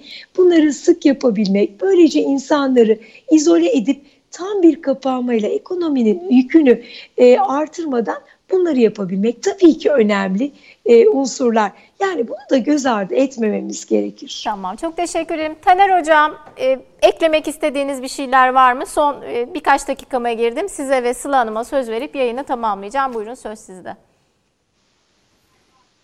Benim e, özellikle eklemek istediğim toplumumuzda e, yayının başına da söylediğim gibi e, bir kaynayan, bir fokurdayan böyle bir aşı karşıtlığı var. Aşı karşıtlığı söylemleri arttı. E, ben e, attığım tweet'e aldığım cevaplara baktığımda muhtemelen toplumun %50'si aşı olmayacak gözüküyor. Yani herkesin tereddütü var. Efendim alüminyumun beyinde birikmesi, Alzheimer, Parkinson, e, otizm yapacağı, kısırlık yapacağı yok. mRNA'nın bize çip koyacağı, Bill Gates'in bize çip yerleştireceği. Yani e, bu tür ciddi anlamda insanlarda bir yanlış bilgilendirme var. Yani bizim insanlarımızı motive etmemiz lazım. Aşın, aşıya motive etmemiz lazım. Bunların doğru olmadığını yani aşı karşıtları kişilerin kullandığı savların bilimsel bir anlamı olmadığını, geçmişte çocukluk dönem aşılar içinde bunların iddia edildiğini ama bunların olmadığını, gösterildiğini de yani burada vurgulamak lazım. Civadan bahsediyor. Ee, buradan alacağı nano mikrogram düzeyinde civadan bahsediyor. Hatta yediği bir tane balıkta bunun 10 bin katını yiyor civayı. Yani Böyle insanlar bunun farkında değil. Dolayısıyla hocam, aşı için Böyle kıyaslayarak açıklasak evet. keşke. Böyle kıyaslayarak açıklamadıkça çok havada kalıyor bilgiler. O teorilerde uçuşup duruyor aslında bilmiyorum değil mi? Tabii. Yani bir balık e, balıktan aldığınız cıva yediğiniz bir e, cıva e, örneğine karşılaşırsanız aşıdaki hiçbir şey değil. Yani sonuç olarak aşılarda artık cıva etken maddesi de kullanılmıyor. Aşılardaki etken maddeler olsa olsa biraz önce hocamızın dediği gibi alerji yapabilir. Ama bunun dışında aşıların böyle bir etkisi yok. E, Pfizer BioNTech aslında olsun Moderna'nınkinde AstraZeneca Oxford'unki de bunların faz 3 çalışmaları yapıldı. Önemli bir e, problem görülmedi. Yani güvenli, güvenli aşılar bunlar. Şimdi bizim bildiğimiz kadarıyla Çin aşısının da Sinovac'ın da Ocak ayının başında sonuçları kırılacak ve ilan edilecek. Brezilya'da, Türkiye'de, Endonezya'da yapılan çalışmalarda bunun da ben %70'in üzerinde bir etkinlik göstereceğini hani e, bekliyorum e, ki e, aşıların yapılması önemli. Pfizer'ınki olsun, Moderna'nınki Çin aşısı. Bulduğumuz aşıyı yaptırmamız lazım. Bu bir pandemi. Ama azami insanların asgari ölçüde e, nüfusun önemli bir bölümünün aşılanması lazım. Aksi takdirde bu aşılama yapılmazsa %50'sini aşılarsınız. %50'si aşısız kaldığı zaman pandemiyi sonlandıramayız. Yani dünya içinde böyle global dünyada yaşıyoruz. Globalizasyon var. Dolayısıyla bu küresel bir problem. Yani Kuzey Amerika'nın, Avrupa'nın, Çin'in, Japonya'nın aşılanması yetmiyor. Afrika, Afrika'nın, Güney Amerika'nın fakir ülkelerinin de aşılanması, onlara eşitlik ve adaletli bir yaklaşımla onlara da bu aşı fırsatını vermek lazım ki biz e, pandemiyi ortadan kaldırabilelim. Yani %80-90'ların üzerindeki bir aşılama oranına ulaşıldığında 2022'nin başlarında pandemi o zaman kontrol altına almış olacağız ki belki o zaman maskelerin çıkarılması e, gündeme gelecek. Yine de ben aşıların 9 ay 12 ay arası gibi bir koruma sağlayabileceğini ben e, düşünüyorum. Ancak bellek hücrelerimizin bunları ne kadar saklayacağı, ne kadar e, işlevlik e, sağlayacaklarını bilmiyoruz. Kimse de bilmiyor. Önümüzdeki 2-3 yılda e, biz bunun aşıların ne kadar koruyacağını göreceğiz. Belki de yılda iki kez olmamız gerekecek. Hocam, yani bunlar hep cevaplandırılması gereken sorular. Bilinmezlik koruyuculuğunun ne kadar olacağı yönünde yoksa işte çiptir başka sıkıntılar doğuracaktır konusunda endişe etmeyin diyorsunuz. Sözün özü pandemi yönetimi, pandeminin sonlanması eşittir aşı diyorsunuz. Bulduğunuz aşıyı olun diyorsunuz vesaire. Yani sonuçta kapı aşıya çıkıyor. Ee, biz de artık normal hayata dönelim. Bunu aldık. Ee, inşallah diyelim. Ee, Sıla Hanım sizle kapanışı yapayım. Eklemek, söylemek istedikleriniz neler var? Aklınıza yeni gelen öneriler, tedbirler var mı? Alalım, kapatalım. E, açıkçası ben de farklı bir şey söylemeyeceğim. Hepsini birden yapmak zorundayız. Çünkü böyle pandeminin içindeyiz ve bitirmek zorundayız. Ve sadece aşı değil, e, yani hepsi aşı bu için ümit oldu. Yani o bir kesin sonlandırma e, aracı olacak bizim için. Biz de o aşamaya kadar tedaviyle, bulaşıcılığı önleyerek, e, o bütün hepsini kullanarak elimizdeki parametreleri, bilimin bize gösterdiklerinden yararlanacağız. Hiçbir şey yok ki e, %100 ortadan kaldırsın, %100 tedavi etsin, hiçbir de yer etkisi olmasın. Böyle bir şey yok. Bunların hepsinden faydaları fazla olanları toparlayıp kullanarak e, bir yol bulmaya çalışıyoruz. O yüzden de e, bilimsel verilere dayanarak yol alıp bütün bunları gerçekten kullanarak aslında e, ve aşıyı da olarak tabii ki e, aşı çünkü bunun gerçekten sonlandırıcı noktası. E, bitireceğiz ümit ediyorum. Tamamdır. Çok teşekkür ediyorum. Ee, yıl sonuna doğru da yeni yıl itibariyle de aşılarımızı inşallah olacağız. Öncelik sırasına göre. İşte bugün hem aşıları konuştuk hem işte biraz gene meslek hastalığı olacak inşallah. Koronavirüs e, sağlık çalışanları inşallah. Biraz bunu konuştuk. Kemalettin hocamla da pandemi yönetimini konuştuk. Gene Bengi Hanım değerli katkılarda bulundu. Taner hocamla da bugün biraz aslında bilimi de konuştuk. Kendisi Aziz Sancar ödülü aldı. Ee, Pfizer-BioNTech aşısını bulan Türk e, temsilcilerimiz ödülü aldı. Financial Times'tan yılın e, insanları seçildi. Çok güzel haberler var. Türkiye'de bilim ortamı nasıl geliştirilecek? Nasıl bilimsel havuza daha fazla katkıda bulunacağız? Koronavirüs de bunun fitilini ateşledi aslında. E, inşallah güzel günler bekliyor bizi diyelim. E, tekrar koronavirüsten hayatını kaybeden tüm sağlık çalışanlarına, tüm vatandaşlarımıza Allah'tan rahmet dileyelim. Çeken bilir efendim. Biz burada yayınımızı yapıyoruz. Kamu hizmeti yapmaya çalışıyoruz elimizden geldiği kadar ama bir sürü evin içinde ateş var şu anda. Biz şehitlerimize ağlardık, şehitlerimize üzülürdük. Şimdi şehit haberi almıyoruz ama koronavirüs e, ten ölenler bunların çok daha fazla önüne düştü. Yani şu anda şunu unutmayın bir sürü insanın evinde ateş var. Bu mantıkla lütfen tedbirlerimizi alalım. Rehavete kapılmayalım diyelim. E, varsın olsun yılbaşı eğlencesi hiçbir şey olmasın bu sene. Yeter ki e, birlik beraberlik olalım. Yeter ki birbirimize güvenelim. Hem aşı konusunda hem e, birçok konuda insanın en büyük sorunu güven eksikliği olması. Bu güven eksikliğini, güveni de lütfen birlikte oluşturalım. E, çok teşekkür ediyorum Sayın Profesör Doktor Taner Demirer, Sayın Profesör Doktor Bengi Başar, Sayın Profesör Doktor Sıla Akan yayınımıza katıldığınız için sağ olun. Teşekkürler. Sağ olun. E, değerli izleyenler tekrar görüşmek üzere haftaya pandemi özelde iyi geceler diliyorum. Hoşçakalın.